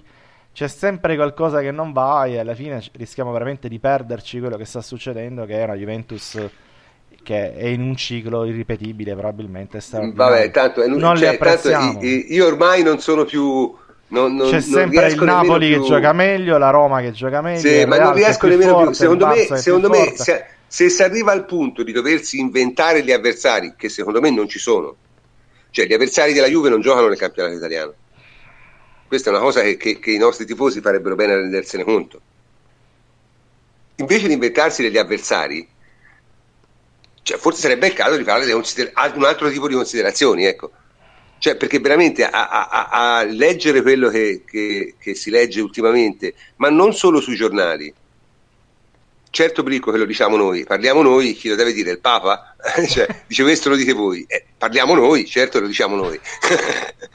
No, volevo dire, eh, cioè, leggendo quello che si legge, quello che si legge sui siti, sui forum, su, da parte dei tifosi, sui giornali. Ma non è neanche, normale. Scusami Luigi, non è neanche il primo posto che vogliono, perché cioè Luigi Borrelli, salutiamo Luigi che ci segue sempre, dice eh, vogliono il Ciao, primo Luigi. posto, vogliono il primo posto, ma neanche quello, perché poi, pure quando c'è il primo posto giocano meglio i secondi, eh, i terzi, gli ottavi, no? Cioè, ma, cazzate. Eh dai, dai, sono cazzate, è semplicemente che... È vero, in questo momento c'è il Napoli che è una, una squadra che va rispettata, che non vuol dire che è più forte della Juventus o devi per forza dire che è più forte, no, va rispettata, c'è l'Inter che va rispettata, ma c'è la Lazio che va rispettata, ci sono tante squadre che vanno rispettate, però se parliamo di valori la Juventus è più forte e se parliamo di classifica conta quella di maggio, punto. Certo, no, ma, ripeto, è, è questa, ma a me lo sai cos'è che dà noia? Da noi è il fatto che sembra che quest'anno sia cambiato chissà che, cioè come se l'anno scorso si fosse giocato un campionato e quest'anno improvvisamente al campionato italiano si sono iscritti il Real e il Barcellona, eh, certo se fosse un campionato a tre con Real e il Barcellona e altre diciassette squadre sarei molto meno sicuro di vincerlo, no, ma è, è il fatto è che la Juventus sta facendo il suo campionato, prof, ha, ha, ha, ha credo quattro punti più dell'anno scorso, eh, sta facendo il suo, sono tutti tranquilli, sereni, eccetera. Se tu senti parlare Chiellini, mm-hmm. eh, eh, ti fa cadere le palle a terra, eh, ti dice semplicemente vabbè dai, dobbiamo fare il nostro, stiamo continuando, state a fare troppi casini, vedrete che poi gli daremo il, il massimo, eccetera eccetera, okay. Che è quello che pensano, perché così pensa una squadra che è più forte delle altre, si sente più forte delle altre. eh, e non vedo tutti, la ragione di fare tutti sti drammi oggettivamente, perché siamo lì, siamo a tre punti dalla vetta, potevamo essere pari. No, ma stati... poi a me mi fa ridere, dice ma tre questi, punti, i nostri ascoltatori, ma di che cazzo dice parliamo? questo campionato questo campionato è diverso dagli altri, eh, se avessi, diverso, se avessi diverso. dieci euro per ogni sempre volta diverso. che l'ho sentito in sessanta anni di vita sarei milionario, ma te lo giuro, sarei milionario se avessi dieci euro per tutte eh, le volte anno, ogni anno è diverso, un punto in realtà, più dell'anno scorso, ok, uno, uno. In realtà non è mai uguale, in realtà è sempre uguale, o meglio, è uguale finché non è diverso, ma per essere diverso bisogna che cambiano le condizioni, cioè la Juve smetterà di vincere quando ci sarà una squadra più forte di lei, non smetterà di vincere perché ha vinto sei campionati di fila o sette campionati di fila o otto campionati di fila o dieci campionati di fila, smetterà l'anno che la Juve sbaglia a fare mercato, che non li riesce a giocare, e una squadra che è quasi come lei riesce a fare un mercato di un certo livello. L'unica squadra che lo possono fare in Italia sono l'Inter e il Milan, finché non lo fanno loro dominio assicurato, perché il Napoli è oltre i suoi limiti, non ai suoi limiti, oltre i suoi limiti, è chiaro? Quindi voglio dire, di che si parla? Poi di qui alla fine succederanno mille cose, parleremo anche di altro. E a questo proposito devo no, dire ma che noi può succedere avevamo... tutto, prof, può succedere tutto, io quello che dico sempre. Sì. Presto, ma se fai una previsione, la previsione le fai sì, sui fatti, sì, sì, sui sì. fatti devi fare una previsione di un certo tipo. Ma a parte tutto, eh, cioè se, se fai... poi domani sbarcano gli alieni, eh, No, no, no, cioè... ma a parte tutto, se fai una valutazione deve tenere conto del fatto che siamo alla decima giornata. È presto. È presto. Rassegnatevi, è presto. È presto. Comunque, ultimo, ultimo punto prima di, di, di eh, chiudere, perché l'ho promessa a Iapo. Noi giochiamo col Milan sabato. Il Milan giocherà senza Bonucci. E Iapo ha osservato il Milan come gioca senza Bonucci, sostiene che ha dei principi di gioco diversi e noi vogliamo sentire che cosa è cambiato. Dici Iapo. Sì, Montella ha mantenuto il rombo arretrato, che è una delle caratteristiche principali di questo Milan, dove la costruzione bassa poggia solo sui tre centrali difensivi e su Biglia, con gli interni e i terzini che si alzano subito per creare più soluzioni di passaggio in avanti, ma un tentativo che è spesso fallito miseramente perché la costruzione bassa del Milan è abbastanza farraginosa.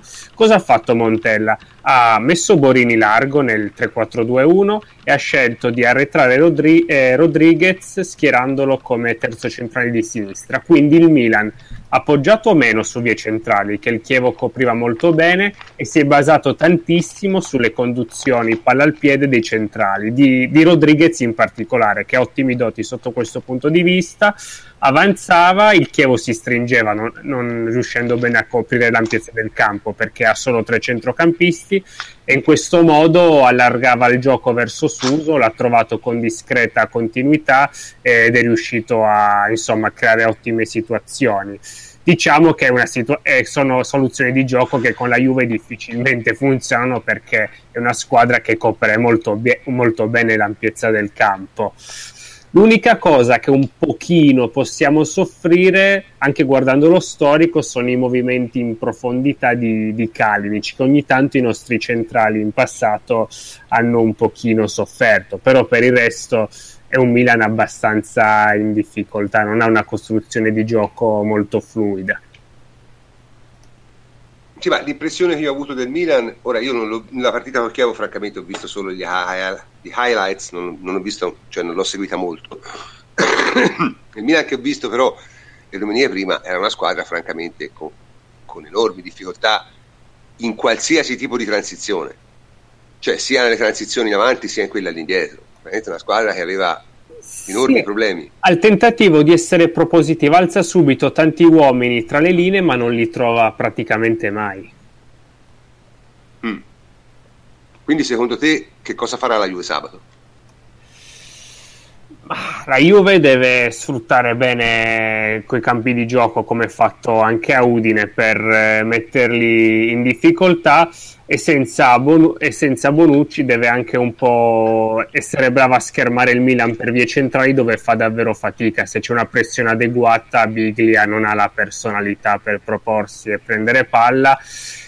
Le, col Chievo l'hanno sfangata perché Rodríguez ha un'ottima conduzione palla al piede e le sue avanzate hanno consentito al Milan di, pro, di occupare più campo. Con la Juve non basterà una cosa del genere, insomma la Juve non si fa fregare sul cambio di gioco del centrale difensivo, cioè, con la Juve comunque la difesa posizionale col quattro due tre uno i raddoppi sono puntuali, Suso non troverà lo spazio che ha trovato a Verona. Cioè io, l'unica cosa che temo è la verticalizzazione per Kalinic, perché come dicevo prima storicamente la, la Juve, i difensori della Juve l'hanno un po' sofferto, però non ha tante soluzioni offensive il Milan in questo momento. Ma dunque io mi ricordo che a noi Montella ci ha sempre fatto girare un po' le scatole, però ce l'ha fatti girare schierandosi come il Chievo, cioè nel senso sì, perché ha fatto catenaccio, sei l'unico. Totalmente difensive, sì. totalmente difensive in cui non... ora, a parte che per fare una partita così credo non abbia neanche gli uomini quest'anno, ma non credo che la farà in casa, francamente fare difficile, ecco. Ma cioè, secondo sì? me la, cioè, secondo voi mette Rodríguez centrale di sinistra? Boh. Secondo me se fa, no deve fa catenaccio. Secondo me fa catenaccio. C'ha Paletta pure, eh, non lo so. Mm. Sì, ma se metti io fossi lui è un, è un vantaggio per noi, eh? Eh, lo so, dico nel, nella sua. Beh, nel... però, se mette tre centrali senza Rodríguez, che è l'unico con un po' di qualità e personalità, cioè fa catenaccio. Cioè, secondo me, se eh, non, non lo so. Sì, sì, per, per me fa catenaccio. Cioè, per me fa catenaccio e prova, appunto come dici tu, mm-hmm. uh, ad allungare la squadra con, uh, con Suso e Kalinic, perché secondo me non anche perché anche, anche perché sì, non sì. può permettersi di perdere questa partita Montella obiettivamente, cioè secondo me punta allo zero a zero e, e poi a passare la nottata. Sì, sono d'accordo, ma puntare allo zero a zero contro la Juve non, non è mai una cosa saggia, eh Eh, ma Montella lo ha già fatto e questa volta questa volta è il momento Beh, proprio in cui, in Mont- cui Mont- Montella, sal- Montella salta se perde con la Juve. Necess- eh sì, sì, sì. quindi ne ha necessità Traduco. questa volta, ancora più del, delle altre volte. Non lo so, io, io trovo difficile che faccia una partita di totale contenimento in casa, eh, francamente, con quei giocatori lì. Io, io lo trovo veramente impossibile. Però eh, sai cos'è? Che a giocare la partita è una situazione veramente disperata. Eh. A giocare la partita puoi fare bella figura, ma vincere con la Juve è difficile. Cioè puoi tenere palla, cioè puoi rubare l'occhio, fare un po' di possesso secondo me nella tua metà campo, eccetera. Sperano la verticalizzazione per Kalinic, sperando che di risalire un po' il campo. Per il resto, bah, la vedo dura per loro. Cioè, non lo so, io una partita che, che io ho sempre avuto, ho sempre avuto il, il, il, um, l'idea che il Milan, anche gli anni scorsi pensavo si battesse facilmente, e non si è mai battuto facilmente, eh, anche e soprattutto perché Montella ha organizzato dei catenacci incredibili contro la Juve l'anno, negli ultimi due, l'anno scorso sicuramente, non mi ricordo l'anno prima, mh, però insomma comunque ha organizzato dei catenacci agghiaccianti, cioè roba veramente che confronto eh, il Chievo, diciamo, dei momenti buoni fa ridere. Che lo possa fare anche domani lo trovo veramente improbabile, cioè, proprio per i giocatori che ha, per i giocatori che ha, eh, come fa veramente, insomma, nel senso, fai catenaccio Rodríguez, cioè, mi pare il giocatore adatto a stare lì novanta minuti a fare eh, l'eroica difesa del Fortino, anche perché appunto, quindi cioè, non è che può fare il, cioè, quindi gli sì, fai no, fare il, il centrale, se lo mette terzo centrale perché un minimo vuole tenere palla, sì sì, per uscire è, l'unico, è l'unica soluzione pensabile secondo me, che, che non lo so, ripeto, sono partite comunque chiaramente problematiche, perché poi il Milan farà una partita curiosa, figurati, insomma già me l'immagino, eh, io non so chi sarà l'arbitro, però insomma comunque eh, sarà una partita sicuramente difficile. Però insomma io credo che la Juve di quest'anno contro questo Milan non dovrebbe avere grandi difficoltà. Comunque ragazzi, siamo arrivati a, me- a mezzanotte e mezza, è stata una puntata molto lunga, siamo andati lunghi e abbiamo parlato di un sacco di cose, insomma devo dire che c'erano molte cose di cui parlare e, e le abbiamo sviscerate fino in fondo, quindi direi che è l'ora di chiudere, quindi saluto tutti i miei complici a partire dal plenipotenziario Antonio Corsa. Ciao Antonio. Ciao prof, l'appuntamento è per lunedì prossimo con lo speciale sul V A R post Milan Juve. No, no, no, no, no. Vabbè, insomma. Non scherziamo, no, no. Eh, no, no, quella è la, la, trasmissione... gara, è la gara più bella dell'anno, dai, per il V A R, dai, quella sarà là. Sì, ma, ma noi la prossima trasmissione sarà tra una settimana, giovedì, sicuramente sì, sì, dopo sì. la Coppa dei Campioni, questo è sicuro. Cioè, tra... lunedì non, non faremo trasmissione, anche perché... No, no, è presto, cioè, per fare il doppio turno. È presto, non avrebbe molto senso, secondo me. Poi più importante, secondo me, la partita, onestamente, con Coppa dei Campioni, quella è col, col Milan di sabato. Quindi faremo tra una Corrego, settimana. Giovedì con lo speciale sul V A R. Sì, sì, sì. Poi saluto Francesco Andrianopoli. Ciao Francesco. Ciao prof, buonanotte a tutti. E saluto anche Enrico Ferrari. Ciao Henry. Buonanotte a tutti. E anche Jacopo Azzolini. Ciao Jacopo. Ciao prof, buonanotte a tutti. Bene, e stasera siamo andati veramente veramente lunghi, non è la nostra abitudine, però quando ci sono le cose di cui parlare è bene parlarne. E quindi, senza aggiungere altro, io sono il professor Cantor e anche questa notte vi saluto. Buonanotte a tutti.